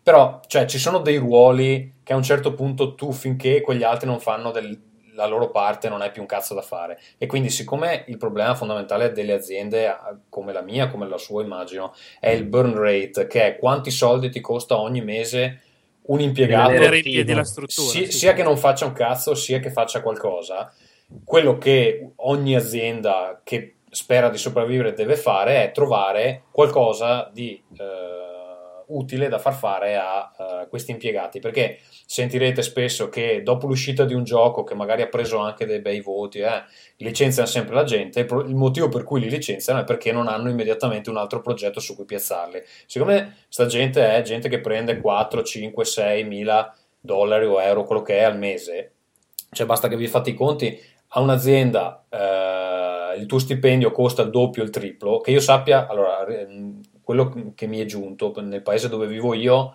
lo stipendio che prendo io costa alla mia azienda quasi il triplo. Quindi, È come in eh, Italia. que- più o Sì, meno, sì, sì. esatto. Quindi c'è, mh, beh, lo saprà anche Simone perché anche lui ha lavorato, Certo. eccetera. Eh, quindi tu hai che per ogni eh, impiegato ogni mese hai 6.000, 7.000, 8.000 euro. Fatevi i conti in 12 mesi quanto viene a costare, sono quasi, eh, sono, non so, 80.000, 100.000 euro a dipendente e, eh, e se questi non hanno un cazzo da fare, c'è un una voragine di, di soldi che, se ne va senza, senza niente. Quindi quella cosa lì, secondo me, eh, è, è sensatissima. Quello che pensa l'internet è irrilevante perché sono pochissimi poi quelli che lavorano nell'industria. E, tra l'altro è, è molto interessante perché que- eh, Notch, quello di Minecraft, eh, ha, ha detto chiaramente con un tweet che più o meno supporta, supporta Molinio. Il problema è che tanta gente che commenta su queste cose qua poi in realtà non lavora nell'industria, quindi così. Poi, se vogliamo sul Vabbè, ma, la, ma la critica non è ai licenziamenti, la critica è prometti una cosa quando non c'hai praticamente un cazzo per le mani. Allora, Molinio sicuramente, come il suo solito, ha fatto degli errori clamorosi stavolta. Vabbè, vai là dal ragazzo gli dice: Oh, sta cosa non l'abbiamo da fare, siamo in difficoltà, beccare 10.000 dollari e non romper cazzo, la Infatti, chiudi. Eh. infatti non, avrebbe, non avrebbe dovuto ignorarlo, eccetera. Però poi una delle critiche che, che c'è anche nell'intervista è che eh, gli dicono: Vabbè, ma tu hai chiesto mezzo milione di sterline, sapevi che intanto non sarebbe stato possibile farlo nel tempo che, ehm, che avete eh, scritto sul Kickstarter e soprattutto non sarebbe stato possibile farlo con quel budget. Allora, eh, sul tempo di sviluppo lui dice, lui dice no vabbè ma in quel momento pensavamo che si potesse fare, evidentemente abbiamo scazzato, ebbene, perché lui dice magari, cioè tu fai queste stime però eh, non puoi sapere se uno ti dà un- una parte di codice fantastica e te la fa in un giorno o se per darti quella parte di codice fantastica che fa funzionare tutto ci mette un mese. Insomma, È però un po', è un po' vero, è però, giusto, è un però po' te vero, lo però- autofinanzi. Cioè, se tu stai chiedendo dei soldi alla gente, fai dei programmi, devi essere in grado di rispettare i programmi. Allora, Tra l'altro- è assurdo per come è organizzato, ma non è una colpa dei Molin, è una colpa generale dei Kickstarter. Cioè, si chiede soldi alla gente con programmi che puoi fottertene di rispettare. Ma proprio fottertene. non è- cioè, no, no, magari loro si sono discor- impegnati e è andata male, però ti puoi anche fottere. Vito, Vito, è che la gente fa i programmi, ma di base Kickstarter sarebbe qualcosa dove tu gli dai dei soldi perché credi in un progetto, invece viene vissuto tanto come un acquisto e quando c'è una certa distanza tra ho speso i soldi e l'acquisto la gente diventa matta. Bravo, questa hai ragione, è un punto molto interessante. Il fatto che tu di solito non dovresti, in teoria non dovresti comprare una cosa, staresti Magari all'inizio era, era così, eh, sono Sì, d'accordo sì, con sì. te, all'inizio era così, adesso, adesso è diventato un ah vado su Kickstarter come vado su Steam. E quindi la gente Sì, diventa sì, scema. Sì, Però tra sai l'altro, cosa- Va benissimo, però eh, dove, dove sbagli è che eh, se tu non, ha- non dai il rispetto dei programmi, Molinos può benissimo dire: Ok, qui ci ho preso i soldi, vado avanti su un altro progetto e li uso per quello. E quel, pro- quel progetto per cui sei stato pagato non vanno su Godus, No, no, no, ma vanno eh, finire. Vito, Vito, guarda che quei soldi sono finiti da un pezzo, eh. 500.000 allora quello è un altro problema. La, ge- è la gente non ha la più pallida idea di quello che costa fare un videogioco. Lui ha sicuramente chiesto una cifra troppo bassa, ma sai Eh, Però perché? sai cos'è? È lui che doveva Tommaso, saperla, il problema è che, non, è che non ce l'ha neanche lui questa idea Esatto. e lui lo dice candidamente Sì. e cioè, questo è inaccettabile Quello è inaccettabile. questo Sì, e più- soprattutto più che altro da un anche- uomo scusa, con- solo un'ultima cosa Sì, che anche lui si pone quando ha- ha lanciato il, il Kickstarter di Godus. Ovviamente lui ha detto mi tolgo questo sfizio di fare cose che il publisher non mi permetterebbe di fare eccetera eccetera. Poi nell'intervista quando lo mettono come dire con le spalle al muro alla fine mh, dà praticamente quasi ragione al, al modus operandi dei publisher perché lui stesso è incapace di avere una- una- un producer che lo, lo- lo guidi, un planning come quello che probabilmente gli, gli dava ai tempi Electronic Arts o Microsoft o chi per essa, e quindi di fatto alla fine è una sconfitta anche proprio sua personale, non solo come Peter Molyneux, ma anche come, come lavoratore, come persona. Sì, come Sì, sì, esatto, cioè, esatto. Simone il, dire. esatto, quello che volevo dire io è che evidentemente Molino non ha fatto il passaggio da designer a um, imprenditore, insomma, capo di azienda più che imprenditore. Perché quello che fa il designer, in realtà, il bravo designer vomita idee e, eh, E l'altro lo contiene. Lo, lo- No, lo- più che altro il designer, proprio per, per il lavoro che fa, il, boh, l'80% delle idee che viene a vomitare sul tavolo tendenzialmente sono sbagliate, vanno scartate, fanno perdere tempo al team, eccetera, eccetera. Quello che deve fare un capo d'azienda come Molino, che eh, deve gestire i soldi che gli vengono dati, insomma, ehm, e fare tutt'altro, è saper fare le stime nel modo più corretto possibile, saper ehm, quantificare le sue idee di design, quanto costano, per, eh, prima di implementarle e gestire quella, quella Sì, fase questo lì. in realtà è più il lavoro del producer perché il CEO di solito, ma lui è anche CEO di sta, di sta, di 20 Sì, diciamo che 22 però il, chi ci- il CEO deve stare molto più attento al lato finanziario rispetto a quello creativo, Sì, sì. o meglio, ci deve dare ovviamente l'input creativo un bravo CEO, specialmente del tipo di Molino, Al- però non può non avere nessun con- contatto con la realtà dei soldi. Sì. eh, Eh, non- non- vi dico una cosa, l- lui, lui- qui il, il giornalista, sto John Walker, gli chiede ma tu sapevi che 500.000 sterline non ti sarebbero bastate a fare sto gioco? Allora, lui probabilmente lo sapeva ed ha, ed ha accettato il rischio, perché c'è un motivo molto preciso che è una cosa che è capitata anche a me perché ho lavorato a, a alcune campagne ehm, di crowdfunding, in realtà ho lavorato a due su Kickstarter, una su Indiegogo, eh, solo una è andata pubblica, quindi non... Ehm, in realtà non, non- non- ho avuto modo di testarle, però parliamo di quella su Indiegogo per il film di Metal Gear Solid Philanthropy, che è quella eh, di cui si è già parlato. Ehm, allora, in quel caso, ehm, Indiegogo stessa ci aveva detto: Guardate che avete un goal troppo alto, non, non riuscirete a tirare su quella, quella cifra. E Giacomo Talamini, che è il regista, fa: Ok, però io, cioè, se metto in conto che la gente che lavorerà al progetto per un anno eh, deve essere pagata con degli stipendi, non dico eccessivi, ma dignitosi, che si possono pagare le bollette, insomma, cioè molto più di così non possiamo tagliarla. E lui gli fa: Guardate che quella cifra non eh, è impossibile. Quindi il piano è taglia, riesci a ottenere il gol e poi so cazzi tuoi. No, quindi- è quindi il pia- è l'accusa che fa Allora, Molines. quindi il piano è che o fai un altro film e quindi però non riesci a, a finanziare la tua idea, o l'alternativa è che tu tagli il più possibile, metti un goal che sei ragionevolmente sicuro di raggiungere e speri che vada sopra. Perché c'è un fattore psicologico che si nota in praticamente tutte le campagne di successo, cioè che alla gente piace saltare sul carro del vincitore. Quando una campagna è già fondata, eh, la gente va lì a vedere e dice cazzo questa qua è già sicura che succede anch'io do i soldi perché non rischio un cazzo il gioco si fa hanno più soldi di quelli di cui hanno bisogno eccetera Magari lo fanno anche più bello. allora, Pronti. se voi notate, la, la tendenza non è aiutare le campagne che hanno problemi a eh, fare i fondi, è di eh, aiutare le campagne che sicuramente raggiungeranno il goal. Questa è la tendenza generale Posso raccontare una storia anch'io, Tommaso, Sì, su sì. questa cosa. Adesso non posso fare nomi purtroppo perché insomma sono... Vabbè, perché non posso. Ma so di una campagna che seguendo esattamente questa logica ha fatto una richiesta molto più bassa dei soldi necessari. Hanno superato la richiesta, ma non abbastanza da coprire i costi reali. Per cui a un certo punto loro, la- verso la chiusura della campagna, erano ragionevolmente, erano ormai sicuri che non, avrebbero, non sarebbero andati in pari con i costi. Per cui ogni persona che a quel punto li finanziava, loro- per loro era una parità di soldi perché voleva dire consegnare diciamo, una copia del prodotto che sarebbe stato un costo in più, quindi Interno, sarebbe stato, esatto. sarebbero stati soldi persi. Allora, è, è lo stesso Però problema scusatemi, che è, mi... è questo che è disonesto. Allora, Cioè, non è che se tu provi a fare un'inculata, poi non ti riesce l'inculata e hai vinto. No, No, no, se aspetta, poi... Ti fai no, non è- criticare no, aspetta, aspetta, no, no, non è disonesto, eh, cioè nel senso loro poi il, il prodotto l'hanno, l'hanno consegnato.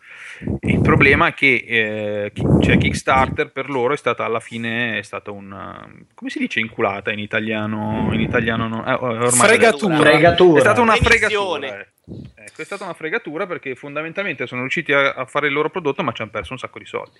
Allora, Comunque- ci- c'è una situazione su Kickstarter che è tragica. C'è una situazione su Kickstarter che è tragica, e cioè raggiungere il goal che hai fissato sapendo che l'hai abbassato talmente tanto da mettere in pericolo la realizzazione del prodotto.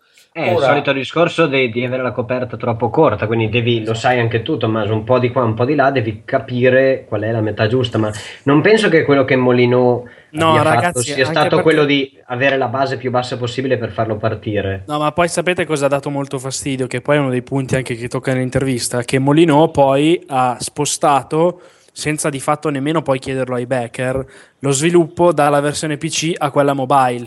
Cioè, quindi le esatto, cose ho che mancano... due client, Esatto, Android le e cose iOS, che e mancano- poi era quello, il focus era quello. le cose che mancano in teoria erano promesse già eh, e come dire erano feature dovevano essere praticamente iniziali su PC lui da un certo punto ha smesso di sviluppare quella PC ha iniziato a sviluppare quella mobile che non prevedeva soprattutto inizialmente quelle cose quindi quelle cose là sono state tagliate e alla fine però l'ha fatto anche con i soldi e soprattutto con i soldi di chi gli dati per quella PC. Allora, ti dico cosa è successo secondo me, che a un certo punto si è reso conto che non sarebbero riusciti a completare la versione PC con i soldi che avevano e hanno dovuto fare un accordo con un publisher per fare una versione mobile che gli pagava qualcosa, perché altrimenti avrebbero dovuto licenziare tutto. secondo Guarda, me io è andata così come al ho provato il 100%. gioco, secondo me hanno proprio spostato l'idea su mobile perché era proprio un gioco cioè completamente basato sul click sullo schermo, cioè fondamentalmente col mouse era una roba semi-ridicola. Comunque Col click sullo schermo molto semplice, una frase probabilmente che- freemium, ma ha senso.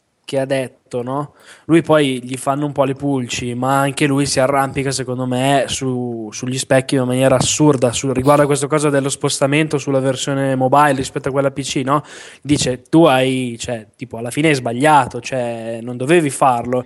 E lui dice, no, speravo, di- cioè, avrei sperato di non eh, dedicarmi a quella. Non ho detto che non avrei dovuto farlo, cioè, sì, proprio siamo al cavillo della lingua inglese, tra l'altro che non ha nessun senso. Cioè, si, si pente di una cosa sapendo che ha sbagliato a farla, ma poi no, non mi sono del tutto pentito. Ma eh, io, cioè, Cioè, Io secondo me in realtà dire- lui generale. In generale e nello specifico doveva uscirne in maniera completamente diversa, piuttosto facendo la figura del coglione, perché non è che l'ha fatta tanto meno. Così eh, siamo, secondo me, un po' troppo anche al, a parte di quello che sta improvvisandosi, quello che non è, come dicevi bene tu prima. Però, sai, anche sembra un po' veramente troppo sprovveduto e al limite del furbetto. Allora, ci sono due dati che voglio condividere, poi magari mh, se vogliamo chiudere passare a un altro argomento perché ne abbiamo già parlato un po'. Ehm, fare un gioco, eh, se, se non è un indie, eccetera, eh, molto, può costare, non so, secondo me Godus, il prezzo di Godu- Godus sarà, non so, 2 milioni. Boh. Questi qua, eh, se tu vai a vedere su Kickstarter, le- i giochi che hanno guadagnato 2 milioni sono, li conti sulle dita di una mano. Sì, certo, assolutamente. Nel 2014 praticamente nessuno. Eh, gli ultimi che hanno fatto sopra il milione sono, mi pare, nel 2013. Ho una lista da qualche parte. Comunque, comunque sono veramente pochissimi.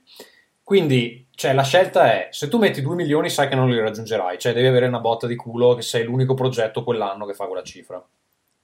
Ovviamente, credo che gli animi si siano un po' raffreddati su Kickstarter un po' per tutti questi scazzi vari che, che sono successi. Sì, tra l'altro anche Tim Schafer non è andato benissimo, giusto? Infatti, ehm, e quindi cioè, eh. a volte, evidentemente, piuttosto che cancellare il progetto o andare da un publisher, si pensa che sia meglio provare con un goal molto basso, avere un prodotto di base e poi aggiungere eh, stretch goal che evidentemente lo espandono alla dimensione che, che era poi effettivamente quella Eh, originale che portava ai 2 milioni. Almeno così. Però Tommaso, scusami, ma stai prendendo in giro la gente. Eh, cioè, Beh, stai prendendo se- in giro la gente, dipende da come presenti il progetto. Se tu dici per 500.000 euro possiamo fare questo, se me ne date 750.000 ci possiamo aggiungere questo. Sì, Evidentemente non, questo, non l'avevamo questo non è il presentato caso, però. no. Eh, esatto, questo non è il caso, però. C'è uno splendido episodio di South Park cui Cartman dice che eh, non bisogna preordinare i giochi perché si sta pagando in anticipo qualcosa che alcuni ciccioli in America stanno ancora facendo. Ora vi dovete spiegare perché eh, questa moda di Kickstarter è diventata fra i videogiocatori una roba normale, insomma. Perché Io sono uno che li butta sono tanti proge- dei soldi, Sono eh. progetti, Vito, che altrimenti non avrebbero i soldi dei publisher. Perché Sì, i ma non è, perdonami, questo tipo addosso. di progetti non sono né Godus né Broken Age di Dave Sheffer. No, questi due no, me. questi due Esatto. no, però tanti altri sì. Tanti altri sì, ma questi due, per esempio, non avrebbe neanche senso darglieli fondamentalmente. Eh, per come la vedo io, eh, dai, poi- è andata così. Io un po' lo capisco, lui sicuramente ha fatto degli errori, però non è che, che sia tutta merda quella che dice nell'intervista. Sono cose che se uno lavora nell'industria hanno un, un, uh, un eco di verità, ecco, diciamo così. Io dico che però lui è- con questa, secondo lui si è me, bucciato. de- definitivamente messo in una posizione molto brutta. Tra l'altro ha anche solito, no, per rispondere alla cosa iniziale che gli dice se sei un bugiardo compulsivo, ha detto che quella sarebbe stata la sua ultima intervista e ne ha fatte altre due nel frattempo. Giusto, giusto per eh, inquadrare sempre il personaggio. Lui chiaramente ha dei problemi. Va bene, direi di passare alla, prossimo, um, alla prossima rubrica e rispolveriamo il di dietro ludico, cioè la rubrica di, di, di lavorare ne- ne- nelle compagnie, visto che questo, argomento anche c'entrava, ehm, perché eh, sul TFP Forums ho sollevato un eh, polverone eh, di cui vi darò più dettagli dopo la sigla. Forza dai,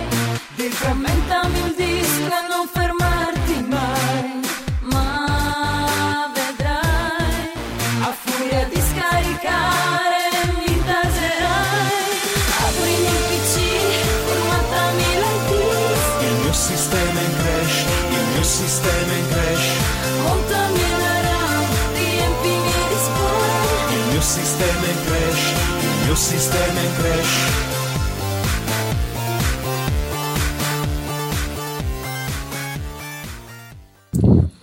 Allora, la frase che ha scute- eh, scatenato il putiferio è stata questa.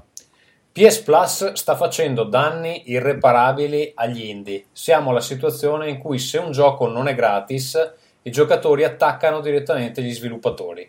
Vorrei veramente vedere i dati di vendita degli indie sul PSN. Dopodiché ho allargato la critica anche agli sconti su Steam, di cui mh, voglio chiarire fin da subito usufruisco anche io, eh, più che altro per il mio backlog veramente eh, vergognoso. Ehm, andrei a fare un bel giro di discussione, eh, partiamo con Simone che si è sentito poco stasera. Va bene, e non sono tanto d'accordo, la, nel senso la discussione poi su, su TFP si era sviluppata giustamente con una serie di ehm, inserti di economisti sulla legge della domanda e dell'offerta, insomma, ed è, ed è quello il problema vero, nel senso se gli sviluppatori poi non ci Aspetta, guadagnano. scusa, tu stai dicendo che sono, sono arrivati gli economisti, sembra che parliamo di, di grandi intellettuali. In realtà, No, vabbè, chiaramente si parla di, di gentaglia come noi, cioè, quattro idioti che però hanno, hanno, insomma un paio di nozioni di economia più di noi. Parla per te e per Gazzo, però, fondamentalmente. Eh, sì, Capito vabbè. di economia ne capisci. perché, perché siamo grassi e Gazzo e quindi valiamo per tutti. Io sono a Ehm, dieta, eh, comunque. Eh, Anche io. La- la- il problema Tutti. è che se, se le- la gente perde soldi facendo giochi, pubblicandoli in quel modo, non, eh, o i giochi per forza di cose caleranno come qualità, o non ci sarà più gente che farà giochi con questo, con questo modello economico, o li faranno solo dei cinesi eh, sottopagati e comunque vorrà dire un calo della qualità. E quindi ehm, questo modello in qualche modo è destinato a morire. Io capisco la tua preoccupazione personale, credo Gazzo, perché tu sei proprio nel pun- nella, nella fascia di mercato di produzione peggiore. Perché mi pare di capire, adesso non conosco bene le dimensioni del tuo team, ma mi pare di capire da come parli che ehm, Housemark sia medio grossa e piuttosto costosa come azienda. Siamo 50, 50, una cinquantina di persone, ecco, diciamo. Sì, insomma, non, non piccoli, non enorme, ma neanche piccolissimi, insomma, un'azienda che ha un suo costo mantenere, ma rientrate nella fascia degli indie come percezione del pubblico e quindi in quella fascia di prezzo lì bassa. E quindi capisco la preoccupazione perché siete proprio nella, nella fascia peggiore. Ehm, perché costate, costate troppo per essere indie davvero, ma costate troppo poco per essere eh, veramente grossi. Sì, fondamentalmente questo è il problema. Tra l'altro eh, c'è sempre una certa discussione sul fatto se siamo indie o meno. Allora, la parola indie ormai non vuol dire più niente, perché alcune persone la identificano con i gruppetti di tre studenti che per tre anni mangiano noodles e dormono eh, su divani macchiati di sperma, e quelli sono gli indie. Eh, noi tecnicamente siamo indie nel senso che non... Che non realizzare AAA. eh, a parte quello, cioè...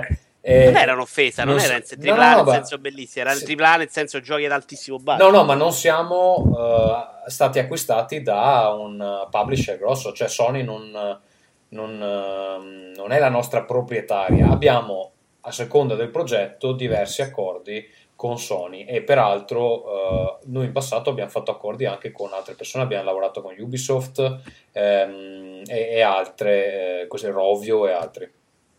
Eh, quindi tecnicamente in quel senso siamo indie, però hai ragione che la fascia in cui sono io è sicuramente a rischio in questo periodo.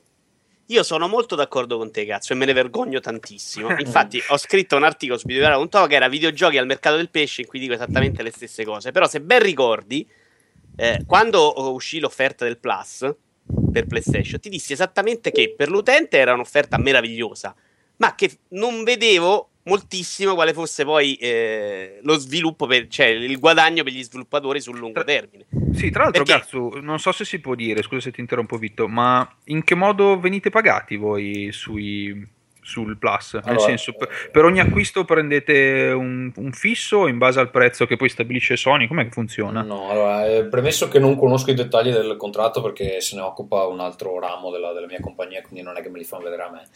Eh, però fondamentalmente, allora, intanto credo che gli accordi sul Plus cambiano a seconda del progetto, cioè non sono tutti uguali. Eh, tu fai le negoziazioni, ogni progetto c'ha il suo. Eh, da quello che so io c'è un fisso che viene pagato per il progetto Nel nostro caso eh, viene pagato lo sviluppo perché è finanziato da Sony, quindi non è tipo The, The Binding of Isaac. Vabbè, quindi in Eh, quel caso fanno il publisher, lo sviluppatore no. che- cioè, allora noi ci, eh, ci- ti pagano lo stipendio di tutti quelli che ci lavorano durante il periodo di sviluppo, pagano un piccolo fisso per il progetto in sé, dopodiché eh, non sono sicurissimo mh, come funzioni, ma credo che sia dopo un tot di download inizia a prendere una percentuale su, sui download. Qualcosa del genere. Se il gioco viene acquistato normalmente, prendi una- la cifra normale, però a quel punto, visto che è gratis, è difficile che poi vai a vendere le coppie che costano 13-14 euro, cioè un, un quarto del, del plus. Allora, Eh, è chiaro, il punto è però esattamente, su questo non sarebbe un grosso dramma per voi, perché magari con soliti accordi per un progetto che sarebbe più difficile vendere. E- il- dove, dove sta creando secondo me dei grossi danni è dove li sta creando gli sconti di Steam, ovvero aspetto a, pre- a comprare il gioco a prezzo pieno perché dopo due settimane lo trovo in offerta su Amazon o Steam lo pago a 9 euro dopo tre mesi, oppure sul Plus io The Crew, è un gioco che in altri tempi avevo comprato di Ubisoft, non lo compro perché dico, vabbè, cazzo, questo me lo prendo quando arriva gratis sul Plus, lo pago. E, e- e l'ho fatto io questo discorso, che penso di essere uno di quelli che spende di più mediamente nella storia dell'uni- dell'universo, probabilmente. Quindi ha, portato più, da quel, più che, che dire, ok, guadagnano i giochi che non avrebbero guadagnato, ha portato più a dire, no, spendo meno e, e- e- e gioco di più. No, allora, una delle critiche che mi veniva mossa anche sul forum diceva: Eh, ma no, ma così dai visibilità al tuo gioco, così vendi il prossimo. Però è una stronzata perché, cioè, a noi ci abbiamo già la gente che ci chiedono: Ma Alienation sarà gratis sul Plus, vero? Cioè, una volta che tu setti un'aspettativa così, praticamente è Sì, impossibile sì. tornare indietro. Vabbè, Ma ma la colpa, è altro- la colpa è del Scusa- pubblico, scusami un però, attimo, ragazzi. secondo me gli, gli utenti, quelli che conoscono un po', eh, che sanno che la tua casa poi ne produrrà qualcun altro, conoscono anche gli effetti del plus e la, la fattibilità del fatto che il tuo gioco, non essendo magari un AAA o un indie piccolissimo, vada a finire sul plus, anche per buoni rapporti con Sony, e te lo vengono a chiedere. Quindi quella fanbase lì non è detto che sia tutta fedelissima a spendere 10, 15, 19 euro la prossima volta. Lì secondo me fai il danno su quelli che tu ti sei fatto con, con Allora, sono tutti, i giochi amici, precedenti. sono tutti amici tuoi finché gli regali la roba. Appena provi a vendergliela, eh, iniziano, iniziano a fare gli offesi.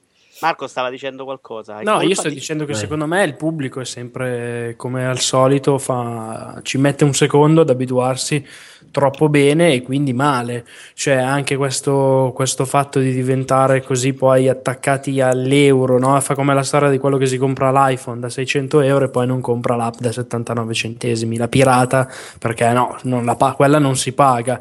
E secondo me un po' ti entra un po' quel, eh, quel come dire, quella forma mentis lì che eh, no, vabbè, io pago già il plus e quindi le cose le voglio belle e le voglio gratis. E quindi voglio 5 giochi al mese, tutti Sì, gratis. belli e gratis. Eh. Anche perché, eh, anzi, poi sta- io sta odio bella roba. personalmente questo discorso quando, quando vengono etichettati come giochini in particolare, no? che come se fosse una- anche una distinzione anche un po' qualitativa, ma come se la qualità f- si, si misurasse in giga di, di- di peso del download, no?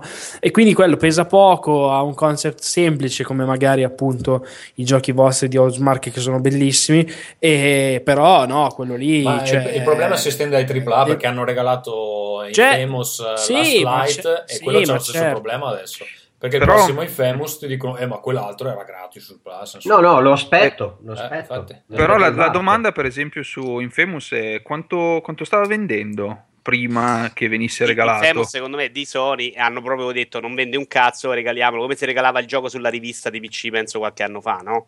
Allora, Sì, i giochi che Quello, sono quello già è già un po' usciti- diverso, però a, che sono a già Podeon usciti- che esce direttamente su Plus, secondo me è un po' la mortiglia. I giochi che sono già usciti e vanno sul Plus, secondo me, perché non stavano vendendo bene. Anche guardando il trend su PS3, tu hai Remember Me, hai Certo, Metal Gear Solid sì, Rising, che è roba che che, non ha venduto bene, sì. e quindi Sì. vanno sulla. E quindi magari recuperano un po'. Però se tu esci direttamente sul Plus, eh, inizi a settare dei precedenti che sono problematici perché il prossimo gioco che facciamo noi, che se va a finire di nuovo sul Plus e noi ancora tutto quello che facciamo è che andiamo in pari al posto di guadagnarci qualcosa, cioè ti, ti, ti metti in una situazione dove non puoi espandere Però, l'azienda, dove non, non puoi... stai, non stai neanche perdendo ed è un accordo che decidi te prima. Secondo me quello, Sì. quello è un limite, è un tuo accordo a zero rischi. È vero, però i contratti quest- cioè, mh, che vengono fatti non sono contratti che fai su base annuale, sono contratti che fai su base di, non so, 10 anni o 5 anni. Cioè, ne- negli ultimi anni il mercato è cambiato drasticamente, credo.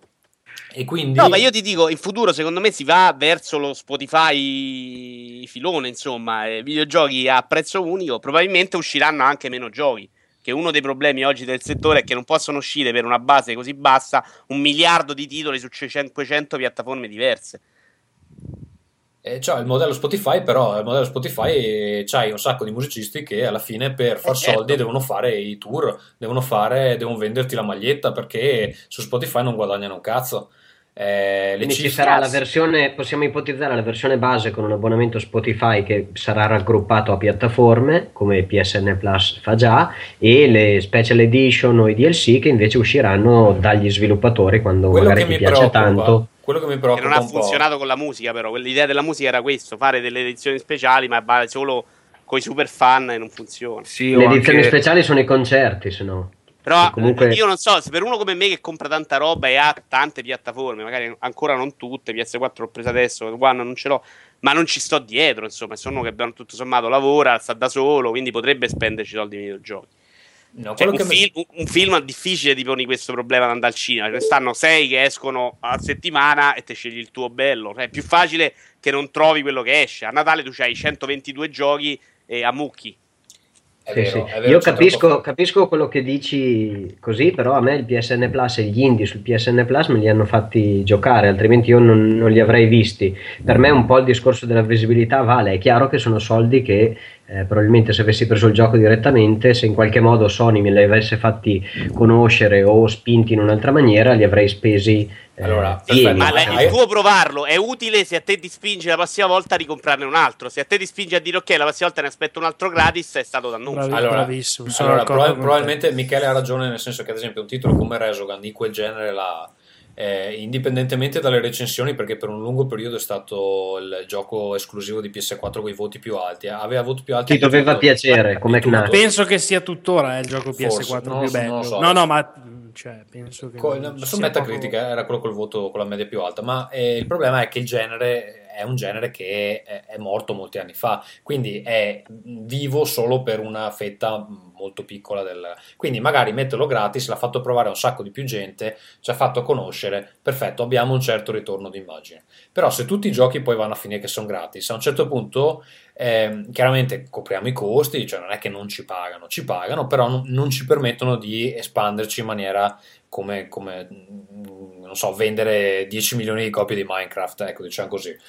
E eh, a quel punto il problema con i giochi è che se devi pensare ad altri modi che non sono il prezzo da sganciare eh, inizialmente per, per recuperare il gioco, se devi pensare ad altri modi per avere questi soldi, vai a finire che devi trovare dei meccanismi per far sborsare i soldi ai giocatori eh, durante il gioco. Possono essere oggetti, possono essere vestitini, Sì, possono Bravo, essere esattamente il DLC. freemium, il freemium è il risultato di- Sì. del gioco a 0,79 centesimi. Però, però Era impossibile venderglielo e si sono dovuti trovare una soluzione che è diventata fastidiosa per larga parte. Posso, posso buttare lì uno statement? Per chi segue Falli da dietro sa di cosa sto parlando, cioè una previsione assolutamente a caso, buttata lì in maniera statuaria, che verrà smentita dai fatti, Falla, falla. è che i free to play sono destinati sia a sopravvivere, ma in realtà alla morte per il tipo di videogioco che interessa a noi.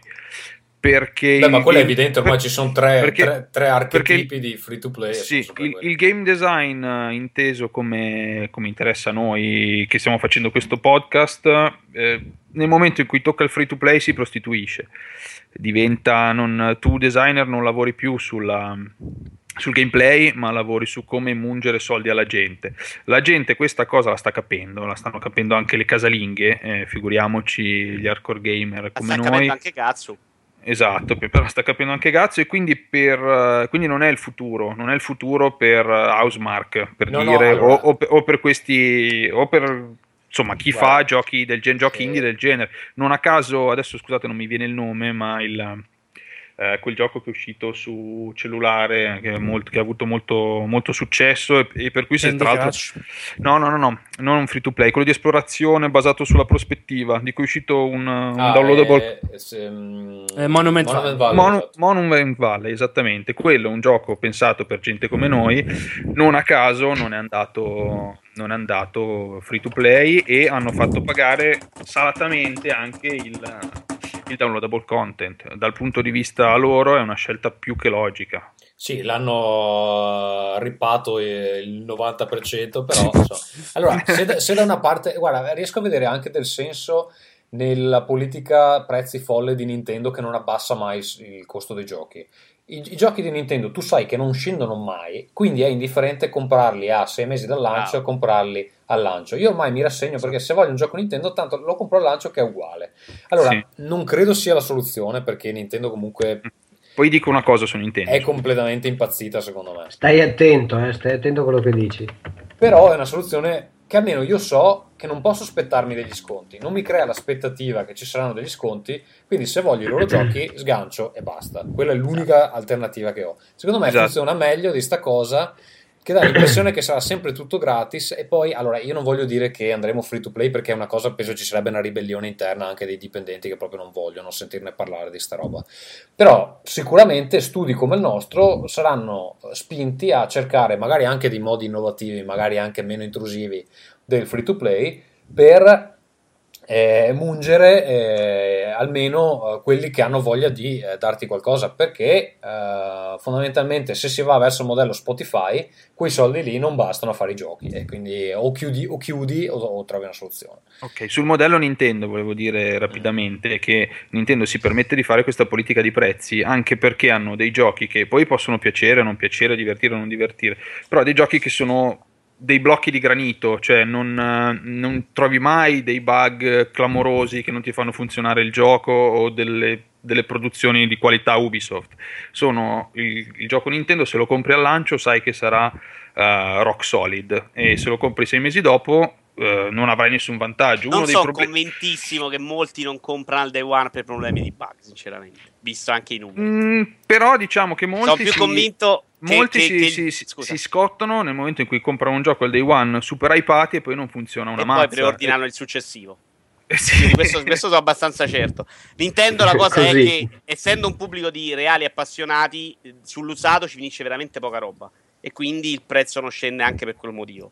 Può essere, può essere, non lo so. Io ci Sì, però credevo- l'usato, l'usato di Super Mario 64, eh, che è l'esempio che mi piace sempre portare, c'è in giro più o meno, però ufficiale Nintendo costa ancora 39,99 ed è uno dei primi giochi di Nintendo. Quindi sì, la politica di Nintendo è un modo di affrontarla, l'altra potrebbe essere che le, le software house tipo quella di Tommaso, a meno di qualche soldino in più che Sony potrebbe cominciare ad avere e Microsoft forse potrebbe spendere, eh, potrebbero cominciare a dire se lo vuoi proprio portare a PlayStation Plus, siccome per noi non è più un modo di farci vedere perché non siamo più quello studio piccolino, adesso ti costiamo qualcosina di più per favore, No, sai, perché es- poi esistono già delle soluzioni, esiste, non so, l'early access, esiste eh, la beta eh, riservata solo a un certo tipo di cliente, cioè, esistono delle soluzioni che non sono free to play. Sto solo dicendo che in futuro, se tutto sarà gratis, ne vedremo molte di più eh, di soluzioni creative.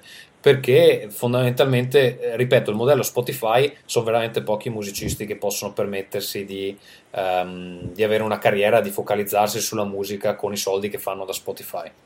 Ecco, diciamo. Sì. Posso l'altro- chiudere con la saggezza? Mi permetti? Vai, vai, vai. Con il finale di quell'articolo che citavo prima. Ma se si vuol bene ai videogiochi non si può guardare con indifferenza un capolavoro costare meno di un quotidiano. Perché muore uno sviluppatore per ogni commento sull'Apple Store di gente incazzata per quello che non è gratis.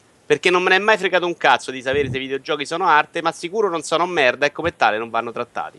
Giusto, bravo, applauso. applaudite Grazie, bastardi. Eh, sono Grazie. d'accordo. Va bene, Mi è eh, scesa la lacrimuccia, dico solo questo. andiamo ai giochi che stiamo giocando? Vai.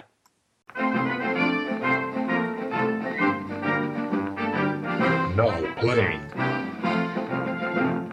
Va bene, eh, allora, giochi che stiamo giocando, inizierei da Marco, ehm, non è l'unico che sta giocando Zelda Majora's Mask su eh, 3DS, abbiamo anche eh, chi altro sta giocando, Michele e forse Vito l'ha iniziato. Io, sì, sì. sì, sì. Va bene, parlacene un po' Marco. Beh, devo dire che io l'avevo giocato all'epoca, ma è uno di quei giochi che ho giocato in un periodo un po', un po' così e non me lo ricordavo benissimo, anzi non me lo ricordavo proprio, quindi per me è quasi nuovo. Devo dire che eh, lo sto trovando meglio di quello che mi aspettassi, nel senso che eh, il 3DS è una console che mi piace, ma che eh, tendo a percepire ormai come un po', tra virgolette, vecchia. Io non sono esattamente una graphic core, però nel senso anche l'occhio vuole un po' la sua parte e soprattutto sul 3D il 3DS inizia a vederlo un po', un po' un ferro vecchio.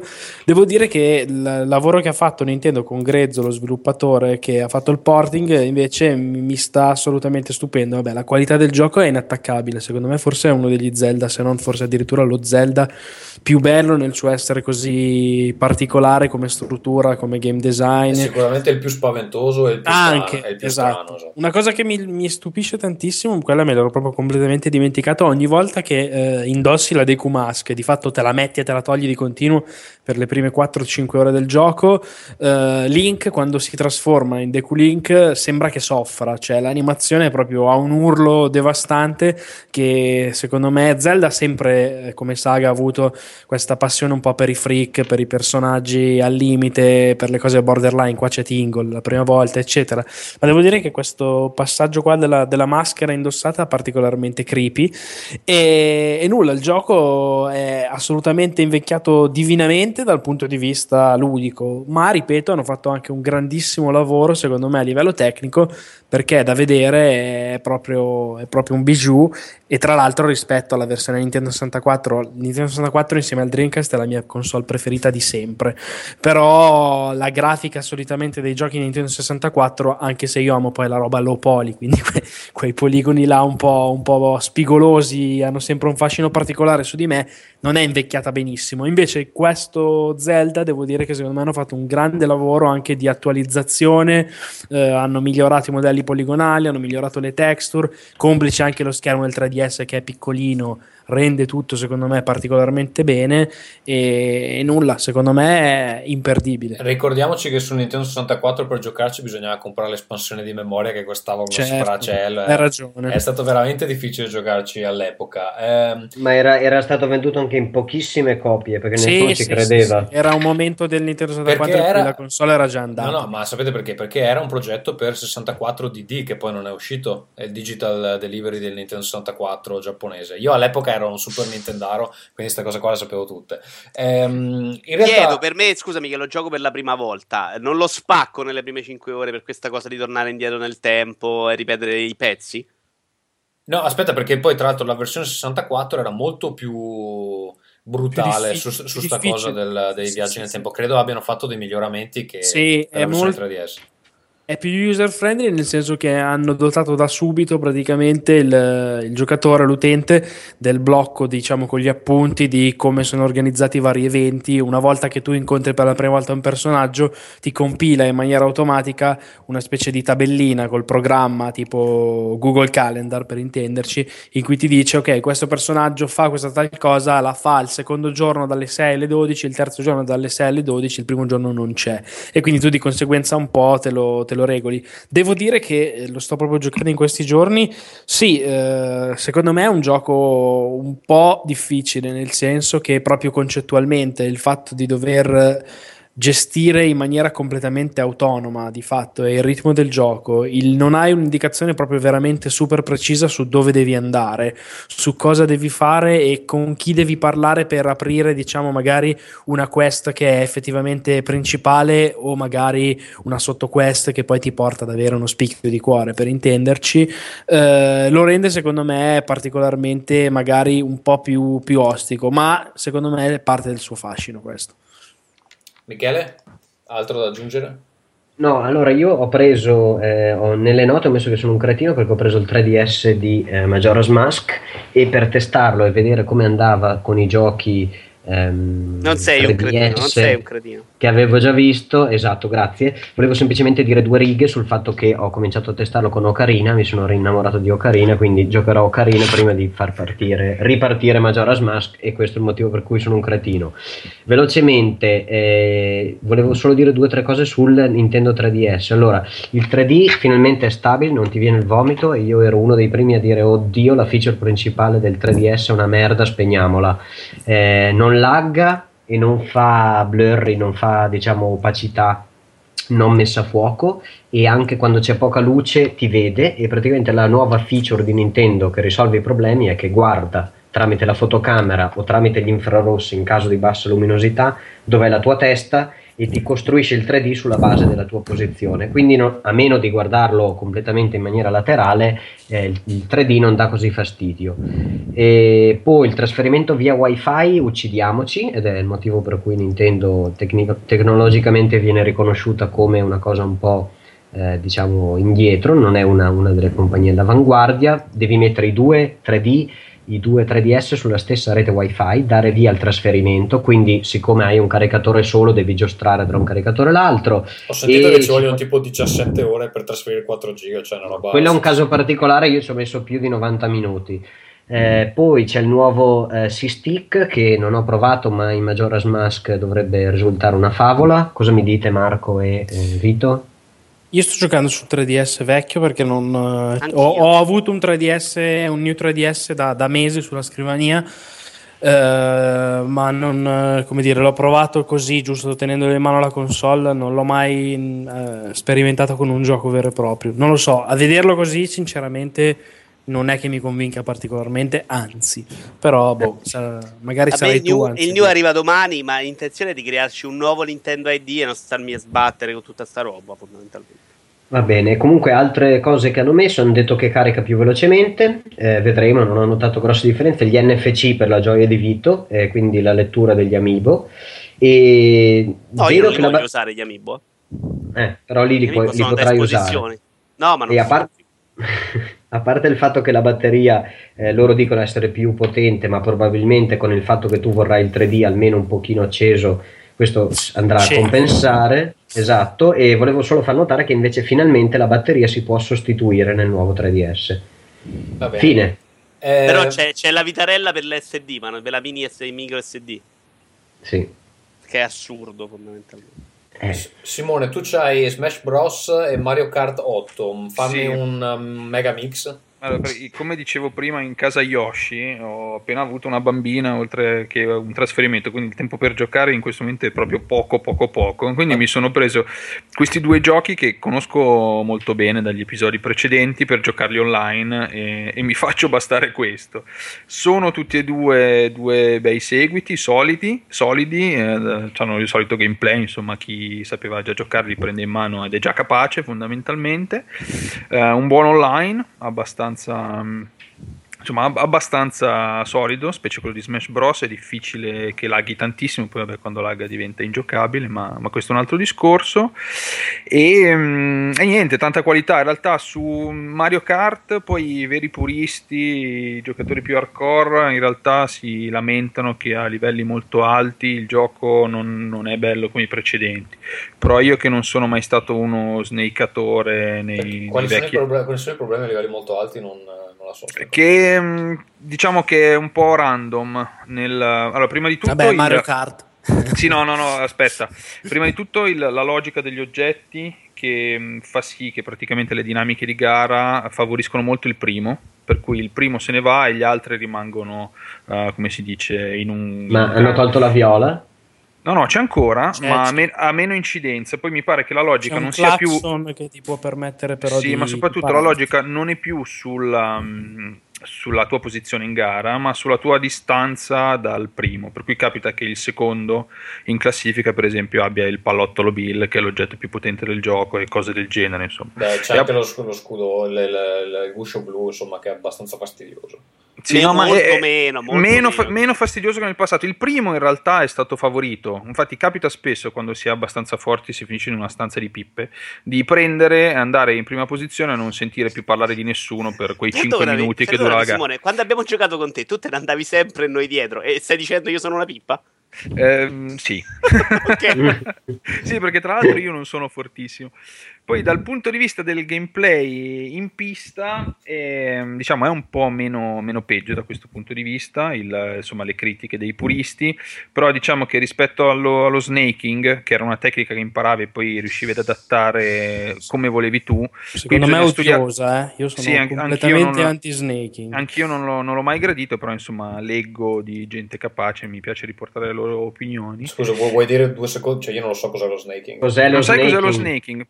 Praticamente nel vecchio Mario Kart il mini turbo si faceva eh, a partito sterzando e- dal 7 sul DS. esatto, si faceva sterzando e controsterzando Ok. e tu potevi No, praticamente scusa, nel su Mario Kart DS, scusa, quello 7 Sì, era per 3DS. esattamente.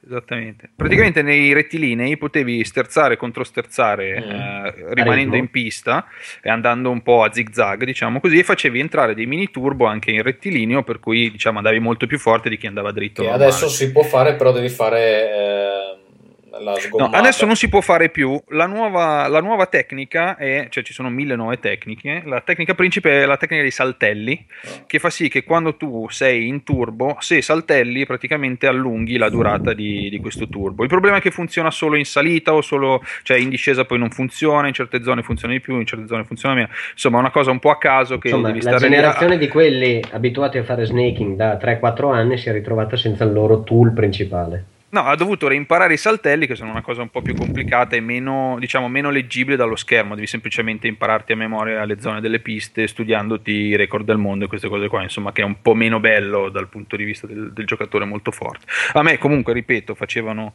Non piaceva lo snaking, non mi piacciono i saltelli, quindi a me non cambia un granché. Gioco con le pippe, un po' meno pippe di Vito Iuvara e mi diverto lo Hai stesso. provato anche il primo DLC, che tra l'altro Nintendo per una volta ha apprezzato i DLC a un prezzo assolutamente ragionevole perché con 12 euro ha dato, cosa sono, 8 piste nuove? Ha dato quattro piste nuove Quattro e piste, qua- quattro- quattro remake di piste vecchie e un po' di personaggi nuovi, tra cui Link Esatto. e altra roba. E in più Un- ne esce un altro a marzo uguale identico. Esatto, che io ho già comprato perché si Anch'io. potevano comprare tutti e due a prezzo ridotto e no, un DLC su cui veramente non si può dire nulla perché qualità altissima, piste molto belle sia quelle nuove che quelle vecchie.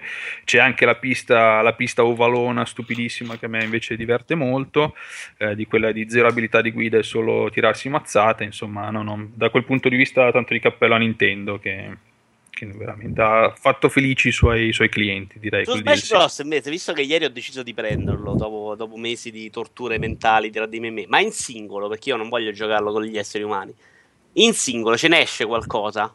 Allora, il singolo c'è tantissima roba, veramente tantissima roba da fare da sbloccare, ma io lo trovo un po', un po' confuso, nel senso fatico a orientarmi, fatico a trovare un, ehm, uno scopo, non so come dire, anche perché gli sblocchi li puoi fare anche, anche giocando online. E, e non lo so, mi, mi manca un po' di senso di progressione, di senso di, di scoperta del gioco. Probabilmente, Eh, guarda, sono d'accordo anch'io, avrebbero risolto semplicemente mettendo una sorta di mappa che ti puoi fare in singolo e che eh, a ogni stazione ti dà una specie di missione diversa. E invece adesso le missioni ci sono, ma sono slegate, quindi o sai a memoria cosa devi fare o giochi a caso e si sbloccano da sole. eh, Sì, esatto, ci, ci sono tutte queste modalità di gioco messe insieme un po' a caso in menu che hanno dei tasti giganti che Dato ti menu, aprono menu con modalità tantissimi sottomenu. Esatto, cioè, esatto, quante ma poi tasti giganti che ti aprono modalità inutili e tasti minuscoli che poi ti aprono single- cose in single player bellissime e, grandi- e vastissime da giocare, insomma un po' strano in singolo. Poi una volta che però sei nell'arena e ti meni, il, il gioco è sempre quello ed è, ed è molto piacevole, insomma se ti se L'hai, l'hai piace- provato in otto persone perché in otto è veramente difficile da seguire. No, in, qu- in 8 non, non credo di volerlo mai fare, deve essere un delirio. Già in 4 ogni tanto mi perdo, eh, in 8 deve essere veramente delirante, non credo, non credo mi interessi particolarmente. Poi non sono tanto forte, io passo quasi tutto il tempo in volo, picchiato dagli altri, quindi in 8 sarebbe, sarebbe ancora più frustrante. Insomma. Va bene, eh, dico due cose io. Allora, ho finito finalmente Link Between Worlds, che è lo lo Zelda che è uscito a Natale ehm, dell'anno scorso, anzi non 2014-2013, sono riuscito a finirlo eh, recentemente e devo dire che ehm, la prima impressione non mi aveva esattamente eh, sconvolto, ma eh, è veramente eccezionale. Intanto è di una lunghezza strepitosa, credo che ci siano 12 dungeon, se non, se non ricordo male, più quello finale. Ehm, sono 3 più 8 più 1, sì, 4, 12. E, e niente, intanto è il, il gioco per 3DS che usa il 3D nella maniera più interessante perché ci sono dei, dei puzzle dove effettivamente ehm, è quasi obbligatorio averlo, averlo attivato per percepire la profondità. E poi ha una qualità di dungeon, una qualità di eh, scoperta del mondo che all'inizio mi sembrava molto piccolo, ma poi eh, è strapieno di segreti, veramente clamoroso. Un ottimo seguito di eh, A Link to the Past e consigliatissimo eh, se avete un 3DS e non l'avete ancora comprato. Um, Majora's Mask non l'ho ancora preso perché l'avevo finito all'epoca. Forse lo riprendo perché è fra i miei preferiti, eh, però non so se ho voglia di rigiocarlo completamente. Eh, invece ehm, parliamo di Game of Thrones eh, di Telltale. Sono usciti due episodi, abbiamo giocato sia io che Michele. Tu hai giocato anche il secondo, Michele? No, no, ce l'ho, ma Ok. devo ancora giocarlo. Allora, ehm, riassumendo, eh, cosa succede in Game of Thrones? Si tratta di una storia parallela agli eventi dei libri e della serie TV, anzi è basato sulla serie TV, quindi diciamo della serie TV. Ehm, la famiglia ehm, che si controlla è la famiglia di Marco, non so se ti ricordi, in questo momento mi sfugge, si chiamano Iron For- Forrester, Forrester, esatto. Forrester, sì, Eh, e parti dal- dagli Iron- eventi del Red Wedding. Esatto. Sì, de- quindi è terza stagione, diciamo, serie TV Eh, più o sì, meno. è ambientata tra la mi pare. terza e la quinta, E la- diceva, esatto. come, come sviluppo Ok. della serie. è un po' parallela e eh, ha a che fare con l'arrivo di eh, Bolton e il suo figliastro, quello che rapisce Theon Greyjoy, e cioè, di fatto tutte quelle cose molto belle che se avete visto la serie ehm, saprete. Eh, cosa dire? Si seguono vari membri della famiglia, ehm, che è una famiglia in difficoltà, caduta un po' in disgrazia. E io l'ho trovato, allora, premesso che non cambia la struttura tipica della roba Telltale, quindi solito motore che fa cacare, su PC, su PC gira bene, cre- no, su PC gira bene, ma credo che su tutto il resto non giri bene.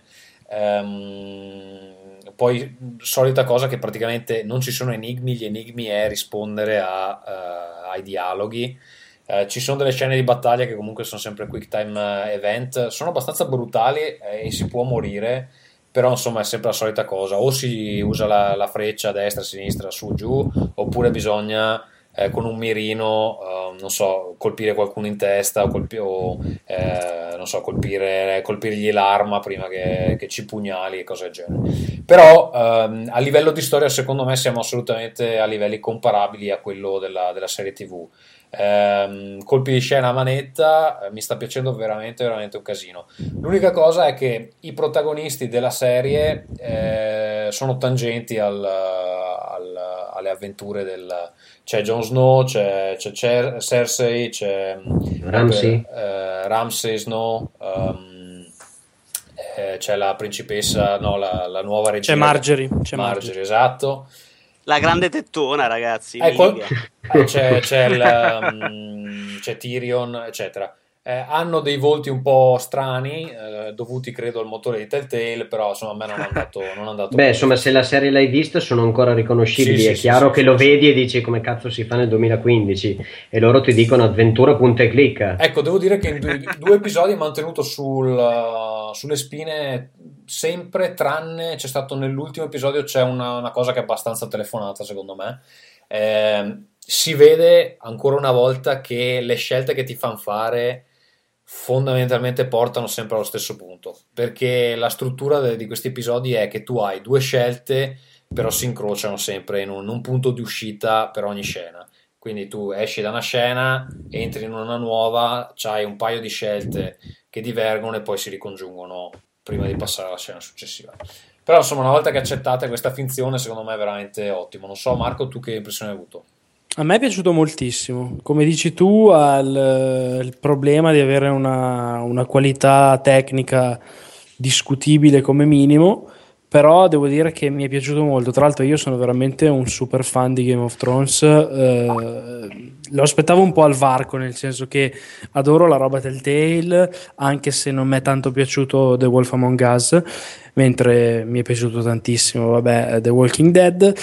Questo appunto l'aspettavo un po' al varco e mi è piaciuto. La cosa che ho apprezzato di più, al di là di, di tutto, ho giocato solo il primo perché il secondo c'è un bug su Xbox One, tanto per cambiare, per legarci al discorso di prima, non ti riconosce i salvataggi, quindi direi che aspetto fin Ancora, un sistema ancora lo salvataggi. Che, è un sistema. problema che hanno avuto sempre i giochi Telltale, perché mi ricordo anche tutti quelli prima hanno avuto problemi simili. È molto grave considerando comunque il successo che hanno. E dicevo la cosa che comunque ho apprezzato di più è secondo me la coerenza come si inserisce all'interno della- dell'universo dell'horror della serie secondo me è molto molto interessante quello anche perché devo dire che eh, presenta scene di personaggi vicende di personaggi nuovi ma presenta i soliti quelli che tu conosci e ami in una maniera particolarmente riconoscibile, ma anche un po', un po' fresca, un po' nuova. Quindi secondo me è figo. Forse il limite vero è che se uno non ha mai conosciuto o apprezzato la serie, penso sia molto difficile avvicinarsi direttamente da qui. Ma è la storia de- del- della famiglia dei Forrester, secondo me si può seguire tranquillamente. No, la Probabilmente- storia dei Forrester sì, però ti faccio un esempio. Quando vedi per la prima volta eh, Cersei nel primo, sì, sì, sì, no, non ti no. spiega chi è Cersei. Se tu che conosci Cersei fai, ah cazzo, Cersei farà la Troia come al suo solito, e ovviamente lo fa.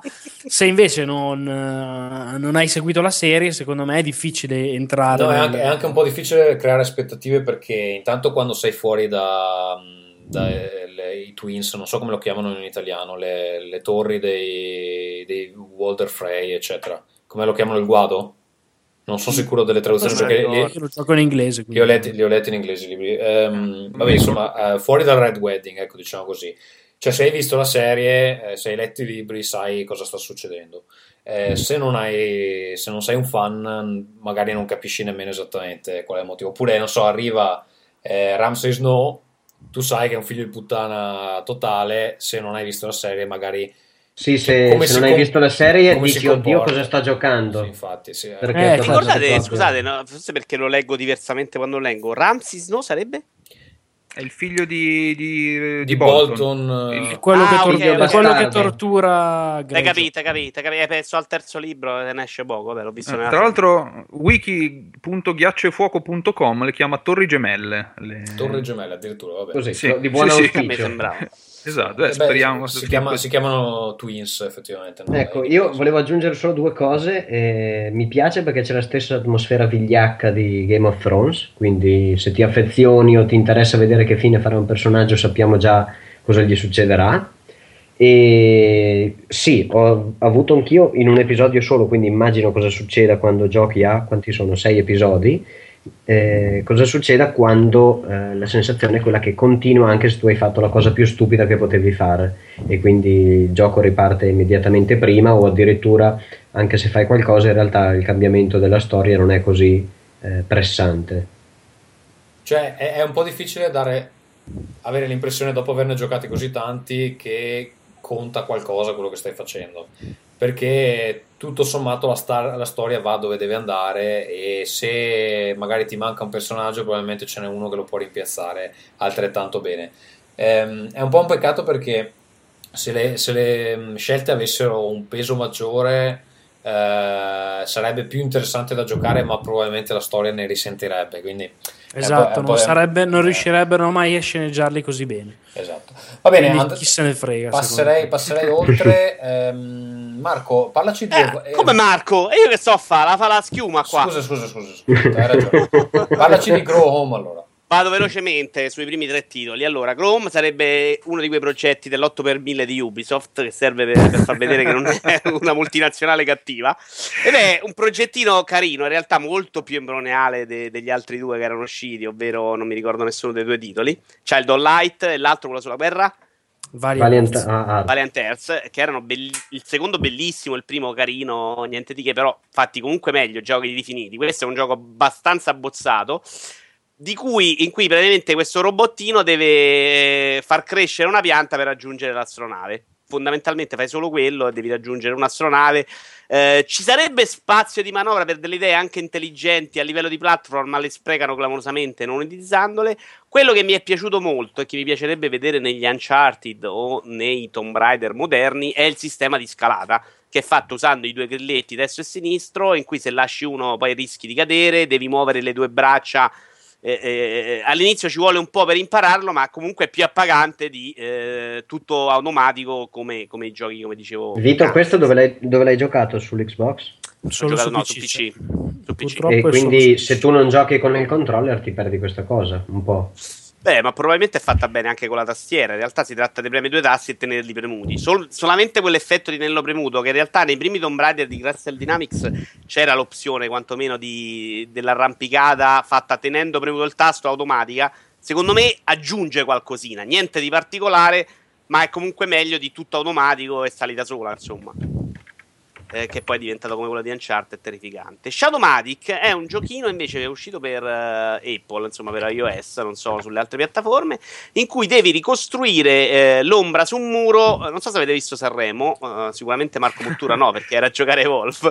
Però c'erano questi a non che- giocare a Evolve. a non giocare voi. C'erano queste ombre che tu devi riprodurre eh, muovendo degli oggetti davanti a te. Finché un oggetto è tutto molto facile, quando gli oggetti sono due li devi ruotare eh, sia separatamente che contemporaneamente, non è facilissimo. Però c'è un sistema molto intelligente all'interno di aiuti che va a scalare utilizzando monete, insomma. E, e un sistema che ti dice più o meno se stai andando nella giusta direzione, che lo- me lo fa trovare molto simpatico. È uno di quei giochi che prendi una volta, giochi tre minuti, poi abbandoni per sempre. Quando lo riprendi in mano lo puoi rigiocare tre minuti senza problemi. Chiudo il trittico con Todd eh, di- invece di Nintendo, che non mi sta piacendo per niente.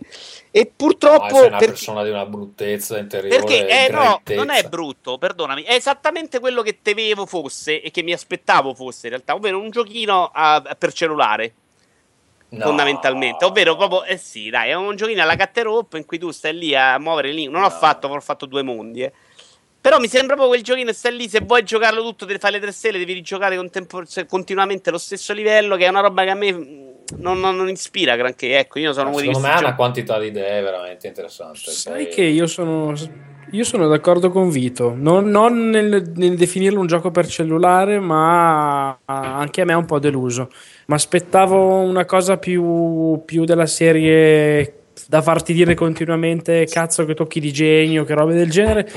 E invece, per esempio, eh, secondo me è, è quello, quella roba lì è Monument Valley. E invece questo proprio eh, forse stava meglio come, come easter egg di, di Mario e basta.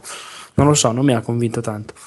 Sì, come gioco a singolo, farlo continuamente, poi non ci riesco a giocarlo per, tanto tempo continuamente. Insomma, lo Guarda, prendo, l- faccio un livello, due, poi lo abbandono. L'unica cosa che secondo me dovevano aggiungere lì era una, una modalità per due giocatori perché eh, si, presta, si prestava in qualche modo a essere giocato in coppia, ad esempio. A Al Nintendo loro multiplayer locale. Dai. No, che non c'è multiplayer locale. No, no, dico Nintendo No, gli di- odia più di me gli esseri umani. Ah, quindi- quello sì.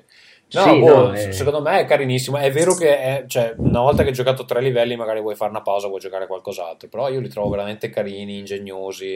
Eh, cioè, anche a livelli produttivi, secondo me, non è proprio paragonabile a un. un Vabbè, gioco chiaro, per- stiamo a parlare di una roba di Nintendo, non parto e, e dicendo una merda, ragazzi, e vi voglio bene, lo sapete cosa ne penso di Nintendo. Però non ci, non ci ho visto questo grande stupore Ma occhi. perché i livelli durano poco, Vito? No, perché è quel genere di gioco a quadri. Quadri singoli, fai, trovi le tre gemmette se lo vuoi fare, altrimenti te ne vai solo all'obiettivo finale e ciccia. Io sono uno di quelli che nei Super Mario, per esempio, non si mette a cercare le tre, le tre monete in tutti i livelli, quindi diventa una roba che mi tortura. Boh, a me pers- personalmente, per esempio, non, non ha stupito come, come invece immaginavo avrebbe fatto proprio a livello di, di level design. Sono arrivato a adesso non mi ricordo, per il trentesimo schema, una roba del genere. Poi per sopraggiunta noia ho smesso di giocare. Però non so, mi aspettavo robe proprio più, più sfiziose in, dal punto di vista, che ne so, Braid, per, per dire un gioco.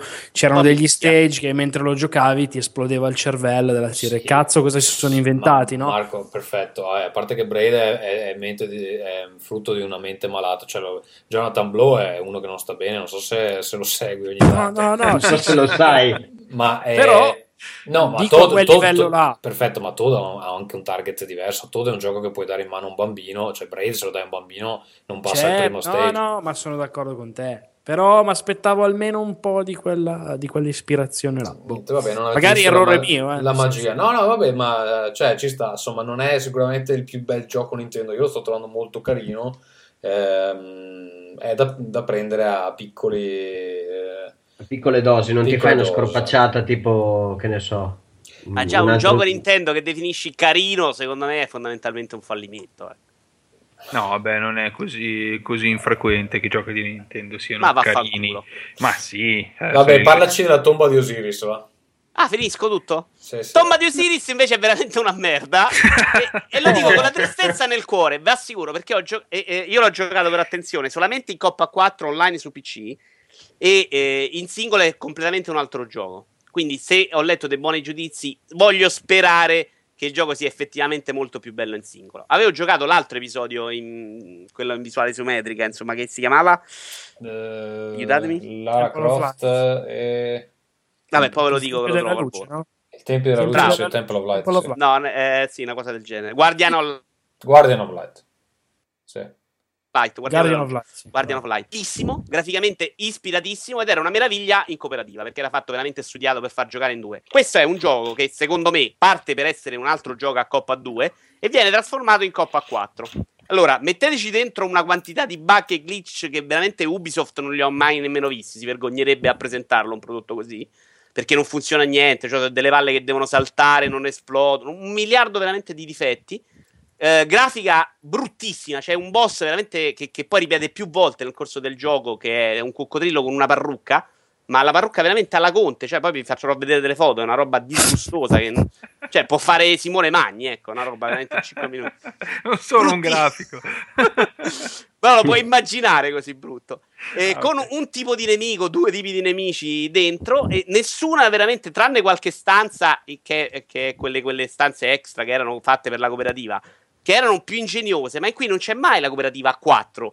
Al massimo è una cooperativa a 3 con uno stronzo che sta lì a non fare niente.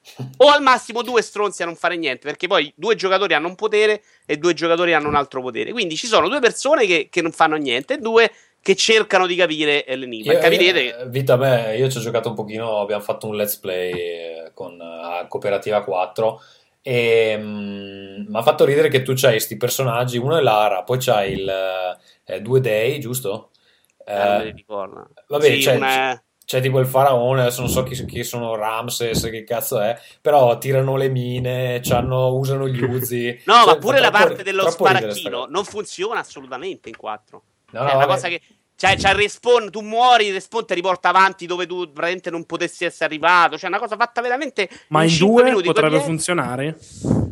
In due, secondo me, funziona già meglio. Ma so che cambiano completamente gli enigmi. Quindi non ti so dire che cacchio hanno combinato questi. Cioè, in realtà non si trova nemmeno una guida. Noi un enigma l'abbiamo abbandonato per disperazione. Perché no, non se ne può sta sosseria assurda. Ma è veramente una roba che tu dici. Non, non- non è frutto di quell'altro. Perché quell'altro aveva anche un- una certa qualità proprio di come era. Impa- Altro che, sì, sì, sì. Esatto, questo zero, no? una schifo. Tra l'altro, io ho pagato 40 carte la versione col pupazzino, quindi neanche pochissimo. Ed è un disastro su tutta la linea. Infatti, eh, dura 5 ore e dopo due serate abbiamo deciso: no, guarda, facciamo altro la sera perché non è cosa. Io- non Va bene, parliamo di finire. un gioco teoricamente bello, ma che credo Marco non sia in grado di giocare, cioè Evolve. Eh sì, un grande problema, eh, tra l'altro diciamo è un problema dal punto di vista anche editoriale nostro, Eh, ho ricevuto la copia da, da 2K e il gioco io lo conoscevo bene, mi era già piaciuto molto, in realtà quando l'hanno svelato la prima volta mi aveva deluso parecchio perché mi aspettavo una roba più massiccia e dai trailer non mi diceva molto, nonostante sia un fan di mostri, Predator e quelle robe là. Eh, poi alle 3 l'ho giocato e me ne sono veramente innamorato, mi è piaciuto tantissimo sia alle 3 che a Colonia. Adesso ho giocato la, la- la Big Alpha che vabbè era impresentabile, la, la beta aveva grossi problemi di matchmaking, tant'è che temevo per la qualità finale del gioco. In realtà il gioco finale sembra avere un matchmaking che funziona un po' a sorpresa per quanto mi riguarda, ma eh, un bug totalmente game breaking a cui sono andato incontro praticamente dopo una dozzina di ore una abbiamo fatto una diretta su Twitch a casa di Wallone quindi ho recuperato il mio profilo sono tornato a casa il giorno dopo e invece che essere a livello 15 tipo non mi ricordo 7 8 non ricordo eh, sono a livello 1 ho perso tutti i personaggi tutti i mostri tutte le addirittura le leaderboard tutto non c'è più nulla mh, completamente resettato il salvataggio è un problema che stanno sperimentando diverse persone e che chiaramente eh, vabbè, particolarmente odioso. E 2K secondo me non si sta comportando molto bene nel senso che sta un po' facendo la gnorri. So che ho visto durante il weekend c'è un topic ufficiale sul, sul forum di Turtle Rock gente che chiede un refund, loro dicono ma no, non si può, eccetera. Sono molto, molto, molto, molto vaghi con le tempistiche su una patch. Eh, dicono ma ci stiamo lavorando, ma non si sbilanciano con eh, una data che secondo me dovrebbe invece come minimo essere fatta per rispetto anche agli acquirenti se non gli vuoi ridare i soldi e per un gioco che comunque a 70, viene venduto a 70 euro è un, problema, è un problema enorme. Colpisce soprattutto la versione Xbox One, ma non solo. E, e nulla, cioè, c'è gente che tra l'altro io non ci sto più giocando, nonostante appunto vorrei farlo per il semplice fatto che va bene tutto, ma giocare per poi perdere in maniera completamente indiscriminata il salvataggio, perché a alcuni succede che gli si resetta accettando l'invito di un amico piuttosto che caricando il salvataggio. E tra l'altro la cosa che fa particolarmente ridere è che su un gioco completamente offline, online, che basato sul, sul cloud, sui server proprietari loro, su- che succedano cose del genere, secondo me è veramente un, un bug molto molto grave. Tra l'altro, quindi noi, noi di IGN siamo fermi con la recensione fino a data da destinarsi in realtà, perché eh, cioè fino a un certo punto anche, perché se la, la patch esce tra un mese, non è che un- per un mese non gli mettiamo il voto.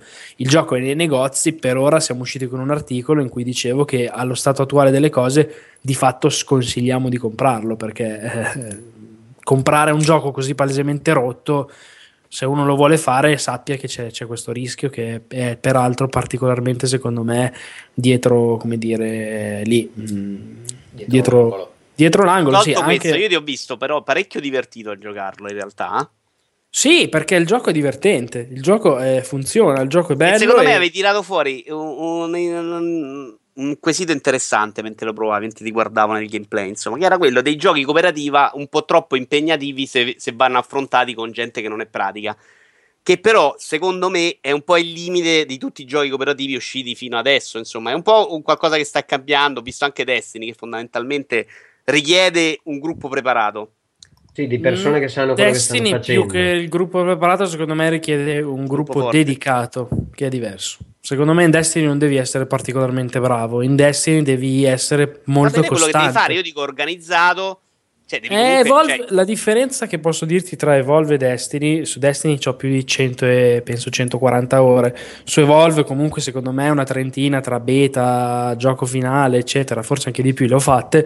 Eh, mi sembra che Evolve sia completamente a sé, cioè ha- segue delle regole proprio anche nel contesto degli shooter che sono assolutamente uniche, che è un po' il suo bello e un po' il suo brutto, nel senso che se a, vuoi fare quello che spara e basta, scegliti ovviamente l'assalto e spara tutto quello che devi, anche se ci sono comunque delle armi un po' particolari e quindi non è che proprio spari e basta tenendo premuto il, il tasto andando di riflessi. Se invece, per esempio, devi fare il trapper cioè, e giochi a Call of Duty, l'abbiamo, è successo nella nostra partita che tu hai seguito, eh, se appunto uno del gruppo si mette a giocare nella maniera che non è prevista dal gioco, eh, perdono tutti e nessuno si diverte.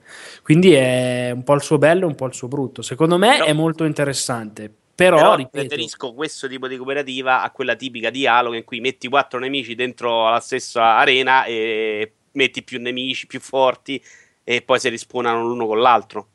Cioè, l'idea di cooperativa deve essere anche quella di ok, siamo in quattro, ci dobbiamo organizzare, serve per forza la chat, se no non ti organizzi, che è una cosa, è vero che è più difficile da, da- da mettere in piedi, però è pure poi più più appagante. sfiziosa. Sì, sì, sì. Certo, di Evolve rimane da vedere che è poi la mia perplessità principale, il, come dire, la solidità a medio barra lungo termine, perché così sembra molto divertente, cioè io tipo adesso, eh, finita la, la registrazione, andrei volentieri di là a giocare. Però, sai, bisogna vedere quanto regge. Secondo me, giocato in gruppo, eh, in particolare con 5 persone, cioè in 5, col mostro che, che si fa un po' a turno e ci si trolla in parti, ci, si- ci si diverte così, oppure 4 assieme contro un mostro random, secondo me così da- da- dal massimo. Poi bisogna vedere appunto quanto rimanga fresco e non, si, non diventi poi un po' ripetitivo a lungo Ma tipo i 100 DLC, 45 DLC Ecco, su questa roba usciti. qui Di che tratta? Ecco, sono questa- solo no, minchiadine? Su questa sono- roba qua, secondo me, hanno, fatto, hanno montato una polemica di quelle effetto snowball di internet che poi diventano impossibili da fermare. Allora, sicuramente 2K non ha gestito bene questa roba dei DLC, però i DLC eh, di Evolve di 130 dollari, eccetera, sono skin. Cioè, allora eh, capivo, capisco il problema, ma in realtà è un falso problema perché se fanno questi pulci a Evolve avrai gradito stesse- lo stesso tipo di, di pulci e di, dire, di scandalo su per esempio The Last of Us. In The Last of Us nella modalità multiplayer non c'erano probabilmente da spendere 50 dollari in skin. Qualcuno ha mai detto qualcosa? In Gears of War 3 era la stessa roba. Cioè, eh, sono skin di bellezza. Se uno ha voglia di spendere 2 dollari, 2 euro, quello che Anche è, Little Big Planet non aveva un miliardo. eh, per comprarsi questa roba, io direi anche un po' cazzi suoi, cioè nel senso è libero di farlo, ma non è che Sì, senza magari, quella magari non- non, magari non- non progettate l'impegno del- dello sviluppo su questo se vedete che avete dei bug miracolosi ancora. Sì, ma però sinceramente Simone, quanto vuoi che ci abbiano puntato su quella roba? Cioè, fare una skin, eh, voglio dire... Cioè, no, la- la- che la- anche gente diversa perché una skin la fai fare un artista Es- esattamente, il bug cioè, lo risolve il programmatore cioè, cioè- non è la stessa gente che fa quelle cose Anche tra l'altro te- l'ultimo Tales of mi c'è 130 dollari di costumini. Il problema qui è che il problema vero, se vuoi, è su- al limite sul fatto che ci siano dei DLC già annunciati con i mostri. Eh, I mostri che, arriveranno hanno- parlano di 5 mostri, quindi altri due di fatto non saranno gratis, ma saranno a pagamento. Allora poi possiamo parlare di quello. Quello Ma potrebbe essere io, un io secondo me serio. su quello per esempio non sono neanche d'accordo perché secondo me oggi se fai un videogioco devi mettere in conto di fare anche DLC e quindi parti prima, altrimenti poi non sono inutili, quindi ci sta che tu fai un gioco completo. Sì, Ora sì. è da capire Se- solo se Evolve all'inizio ha materiale sufficiente Ce l'ha. giocare. Secondo me ce l'ha. Secondo me è normale. Il problema di Evolve è proprio di game design. Cioè, il punto è: sarà interessante ancora tra tre mesi giocandoci. Non dico tutti i giorni, ma facciamo tre giorni alla settimana. Questo non te lo so dire, non lo so. E anzi, onestamente, forse ho qualche dubbio. Ma sono più casomai quelli i problemi che non i 130 dollari di skin. Cioè, voglio dire, non- anche perché non sono un DLC Co- facendola passare così nei titoli delle news, sembra che se non spendi 130 dollari non vinci, non hai cose, non, non è così. Cioè, Hai capito? Va bene, eh, due cose velocissime. Ehm, prodotti di eh, Dotnod, tutti e due. Ho incominciato Remember Me perché ce l'avevo lì sul Plus proprio da, da credo l'avessero regalato l'anno scorso. E ho iniziato a giocarlo così perché mi, mi intrigava un po' la premessa. Allora, il gioco in sé è una specie di un incrocio fra Uncharted Wannabe, però non c'è la parte dove si spara e ehm, un gioco di combattimento. Mm, l'idea secondo me non era nemmeno male perché è possibile costruirsi le proprie combo ehm, e eh, avere dei... cioè so- eh, diventa una specie di rhythm, rhythm game. Eh, praticamente a seconda di quanto bene si riesce a ehm, eseguire questa combo si possono guadagnare dei, dei bonus al danno oppure recuperare delle energie eccetera. La premessa non è male, però poi l'esecuzione è abbastanza farraginosa ehm, per me. Quello che è interessante del gioco, che peraltro non ho ancora finito, sono arrivato all'episodio 6 prima, credo siano 9 in totale, è che eh, a parte essere fatto dai francesi, com'è eh, tecnicamente? Scusa, allora, perché c'ero ar- anch'io sul Plus lì da giocare. Artisticamente è il gioco più bello, più bello della bellissimo. generazione precedente. Infatti, s- sono uscito di casa, sono andato a comprarmi l'artbook che costa un 30 euro ed è veramente strepitoso. Quindi, se vi interessa giocare ai videogiochi anche solo per guardarvi in giro, secondo me Remember Me è assolutamente da, da provare.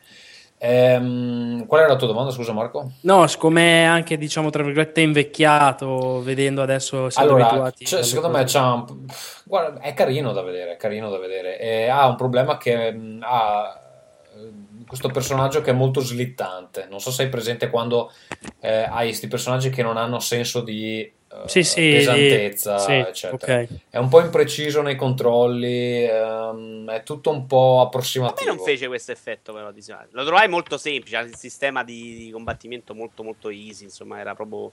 Lo ricordo banalotto, ecco. Però non mi ricordo problemi di controllo e altro. Io boh, sto avendo qualche problemino con la telecamera. Secondo me eh, è un gioco che avrebbe beneficiato di 3-4 mesi extra di sviluppo. Non è, non è sgradevole. Ehm, ha alcune parti dove eh, secondo me è più. E qui userò una parola che Vito Iwara ama molto: è frustrante.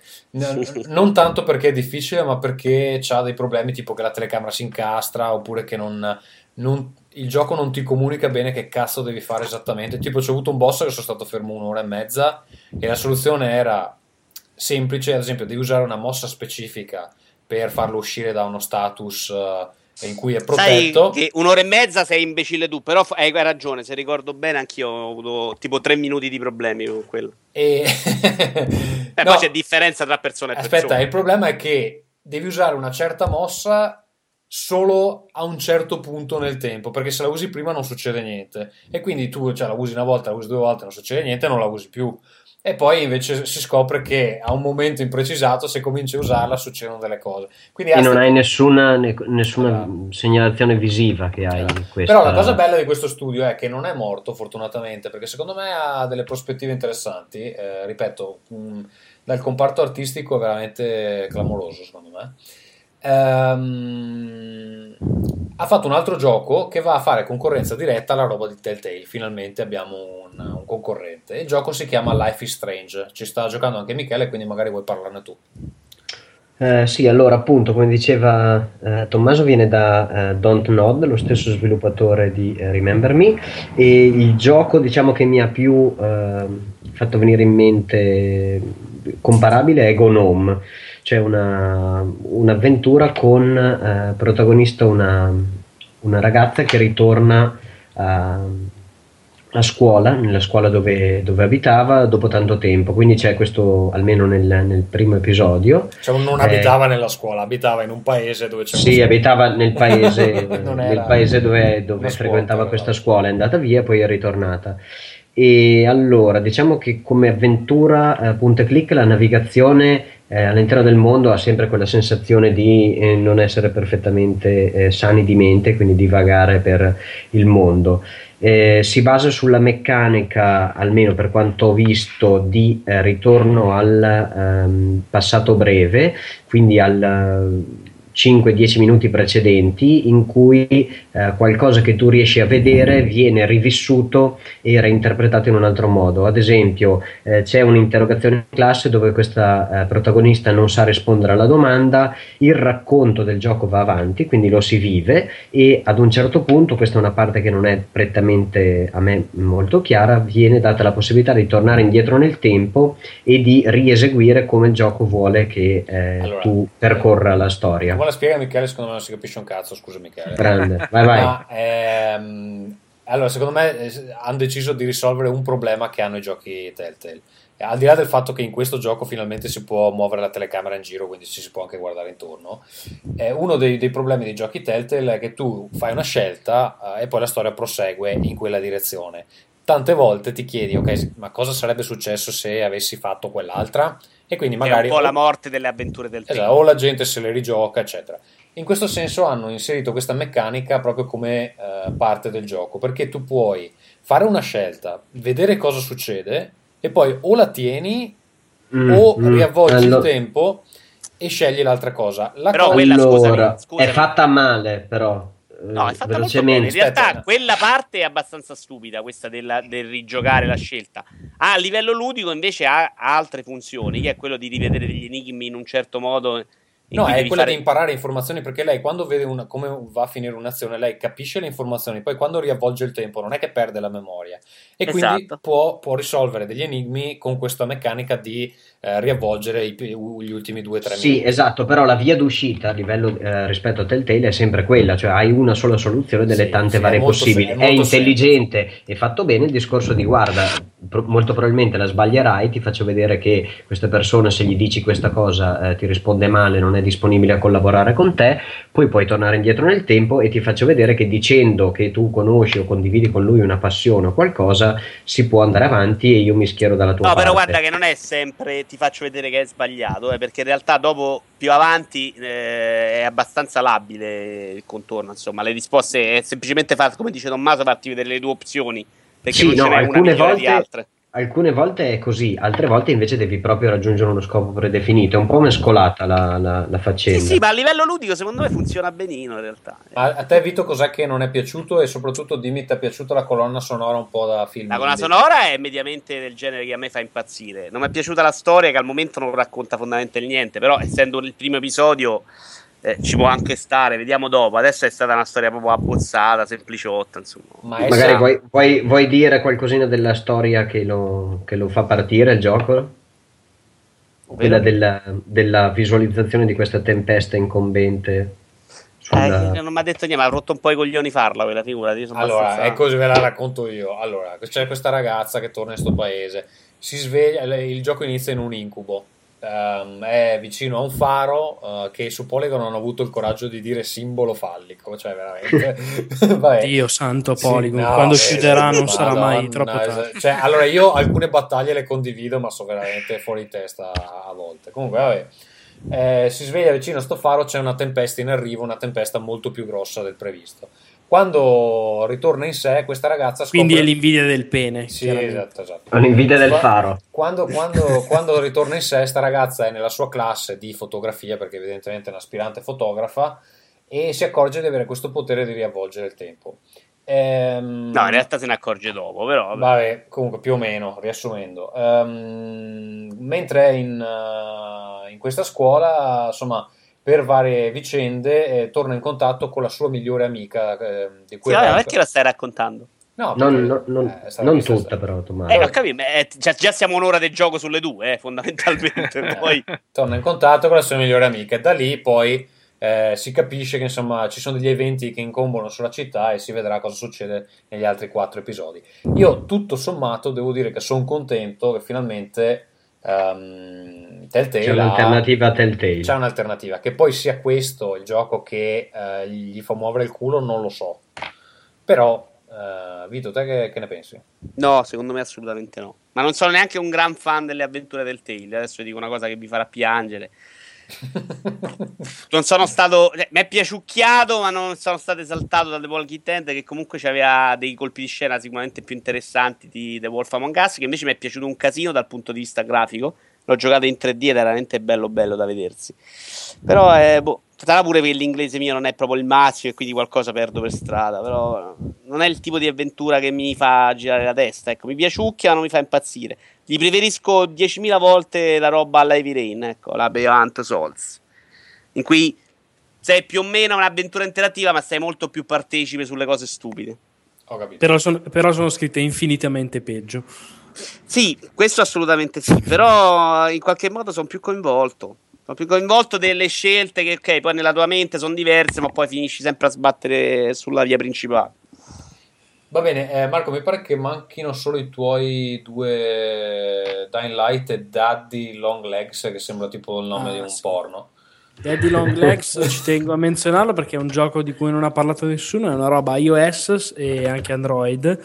Eh, secondo me è fantastica, è gratis ma si può pagare 79-89 centesimi, non ricordo, per levare la pubblicità. Fondamentalmente è un, eh, un gioco di un team danese che si chiamano Set Snail che ho scoperto per caso e che si è trasformata nella mia droga del 2015. C'è questo esserino eh, che è di quei, avete presente quei ragni? Io ce li ho in bagno, quei ragni con le zampe lunghissime, appunto, e il corpo, non sono neanche tecnicamente dei ragni in realtà, con il corpo piccolissimo a puntino nero e le zampe incredibilmente lunghe, si muovono sì, un po' tipo ragni, ma non sono ragni, ok.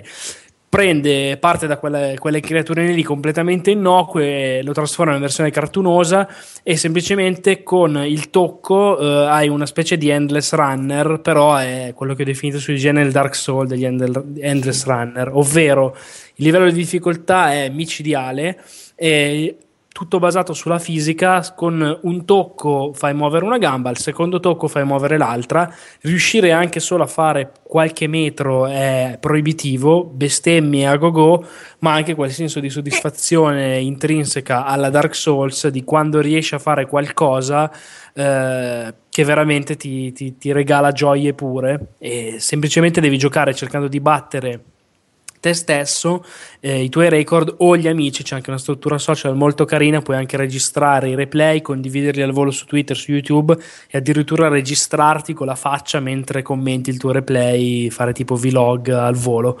Molto carino, lanci sfide agli amici se riesci a farli entrare nel tunnel. Secondo me è un gioco veramente simpatico, Daddy Long Legs, ripeto. E mm, poi l'altro, vabbè, Dying Light, che è un po' il, il gioco, tra virgolette, il, de- il Dead Island serio, nel senso che Dead Island a me era già piaciuto tutto sommato, ma era chiaramente una produzione ben lungi dall'essere un AAA.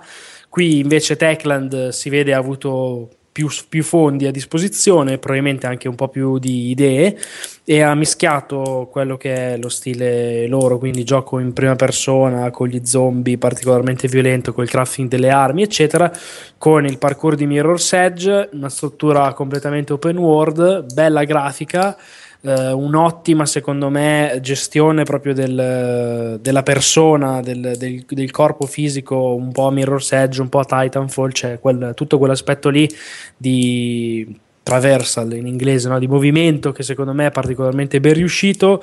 Tutta anche una interessante customizzazione del personaggio un po' alla Skyrim. Più fai una cosa più migliori. Un bello skill tree diviso in tre eh, tipi di abilità e niente secondo me è un gioco molto molto interessante. È uno di quei giochi che sono contento sia arrivato perché secondo me inizia a dimostrare che come dire la generazione anche se mancano in maniera abbastanza clamorosa i giochi quelli belli quelli veri quelli che ti convincono a comprare le console quando arrivano giochi secondo me come Dying Light, quei giochi da 8, bello pieno, bello, bello rotondo, bello, bello, gustoso, secondo me è sempre un buon segnale, perché non è che solo di AAA puoi vivere da giocatore. Bene, eh, abbiamo finito mi pare, no? Sì, io volevo solo dirvi il, di andare a giocare un gioco da 30 secondi, forse due minuti, che due fratelli, fratelli Soret hanno deciso di fare, si chiama The Last Night, l'ultima notte, non l'ultimo cavaliere, ed è un gioco ambientato in stile Blade Runner Cyberpunk, siccome hanno vinto la Cyberpunk Gem lo svilupperanno un pochino di più e faranno un gioco basato sullo stesso concetto. E quello in flash anche solo a vedere. Sul sito. Ok, sì. sì. Quello là in flash, ok, sì, sì, ho presente. Bello, sì. sì. E cioè, scusa, è tipo Blade Runner, ma è un'avventura punta e clicca o cosa? Uh, sì, no, sì. ambientato tipo Blade Runner, scorrimento con due soli tasti. Ok. E perché è bello questo sì, gioco? Perché ha una direzione per... artistica strafiga. Sì, l'atmosfera è proprio uguale con, con, con una, una bella pixel art 480. Mm sento una musichetta in sottofondo. Eh, Va bene, poi metterò il link magari sul, sull'episodio. Allora, posta non ne abbiamo per questa volta, direi che abbiamo concluso. Uh, mi pare che abbiamo registrato anche un bel po'. Uh, io ringrazio Marco per essere stato con noi. Ma eh, va, sono io che ringrazio voi quando volete. Eh, Marco, do, dove possono trovarti eh, i nostri ascoltatori? Beh, su, su IGN Italia, it.ign.com e su Twitter underscore MDK7 underscore. Perfetto, eh, comprate le magliettine di Marco, eh, però, però, devi effettivamente avere un hub da dove si possono raggiungere tutte perché secondo me è così un po' incasinato trovarle. Eh sì. Eh, Simone, grazie per essere venuto. Um, dove ti trovano i nostri amici? I, nostri, i vostri amici mi trovano alla digital... nostri, non i tuoi. sì, alla Digital Bros Game Academy, però l'anno prossimo che per quest'anno le iscrizioni sono chiuse. Se mi vogliono sentire parlare di pallone in maniera totalmente eh, idiota con l'amico Vico, Vito Juvara possono cercare il podcast Falli da dietro e se no sul TFP Forum in cui vabbè dico cose a caso su topic inutili. Beh, ma anche eh, vitorivara.com, no? Ogni tanto posti... E molto poco, molto poco. In realtà Quindi- aveva cominciato un corso di design, ma adesso è diventato il suo lavoro e quindi... quindi io ho, dovuto, ho dovuto levare tutto. eh, Io me l'ero, me l'ero letto all'epoca, era divertente. Vito, annunciaci i tuoi prossimi progetti. Ma guarda, continuerò a recensire gli Amiibo sempre su video Euro- su io- canale YouTube. Mi troverete ancora su videoeuro.com. Cioè, ma scusa, spiegami un attimo com'è una recensione di una Infatti, di un stavo amiibo. dicendo io, ma la recensione Lo prendo in cos'è? mano, lo giro con la telecamera e gli do un voto da 1 a 5. Finita la recensione. Come fai con altre cose, vero? Esatto. No, però deve cominciare su YouTube un bel progetto di cui purtroppo non posso anticipare niente perché è ancora un po' sì, lo facciamo, no, non lo facciamo, forse lo facciamo, ma qui uccideremo tutti i podcast in circolazione, Ma videoludici, ma, ascolta, ma, vediamo. l'internet, che è un po' che non lo fate? Eh, l'internet in questo momento Alessandro è molto impegnato, non dà buca solo a te e quindi no, in realtà lo devo scrivere io adesso, quindi c'è da fare, Ho insomma. visto che Alessandro ha iniziato a farsi le action figures eh, del- della sua serie del blog, quindi cioè, al di là della, de- della bambina c'ha anche tutta una serie di... E si è fatto Action Figures? Sì, si è fatto un, un busto di, di- di quel personaggio del... Sai che, sai che c'ha questa serie di fumetti che ha creato insieme ai lettori del blog? Ah, sì, sì, sì. sì. Eh, si è fatto i giocattoli del- della serie. Ah, non, non l'ho visto. Ho ha aperto una nuova serie di cose anni 90, Sì, sì. tipo musica. Vabbè, ma lui è un grandissimo, lo sappiamo. No, niente, dorme. un po' di cose. Su YouTube abbiamo cominciato con i pronostici calcistici di Lazio e Roma. Gli acquisti di un certo livello spacchiamo. Si va avanti, insomma, dai. Tutte minchiate. Va bene, grazie Michele, grazie a me, eh, buona serata a tutti, grazie per essere stati con Ringcast. Ciao. Ciao amici. Ciao.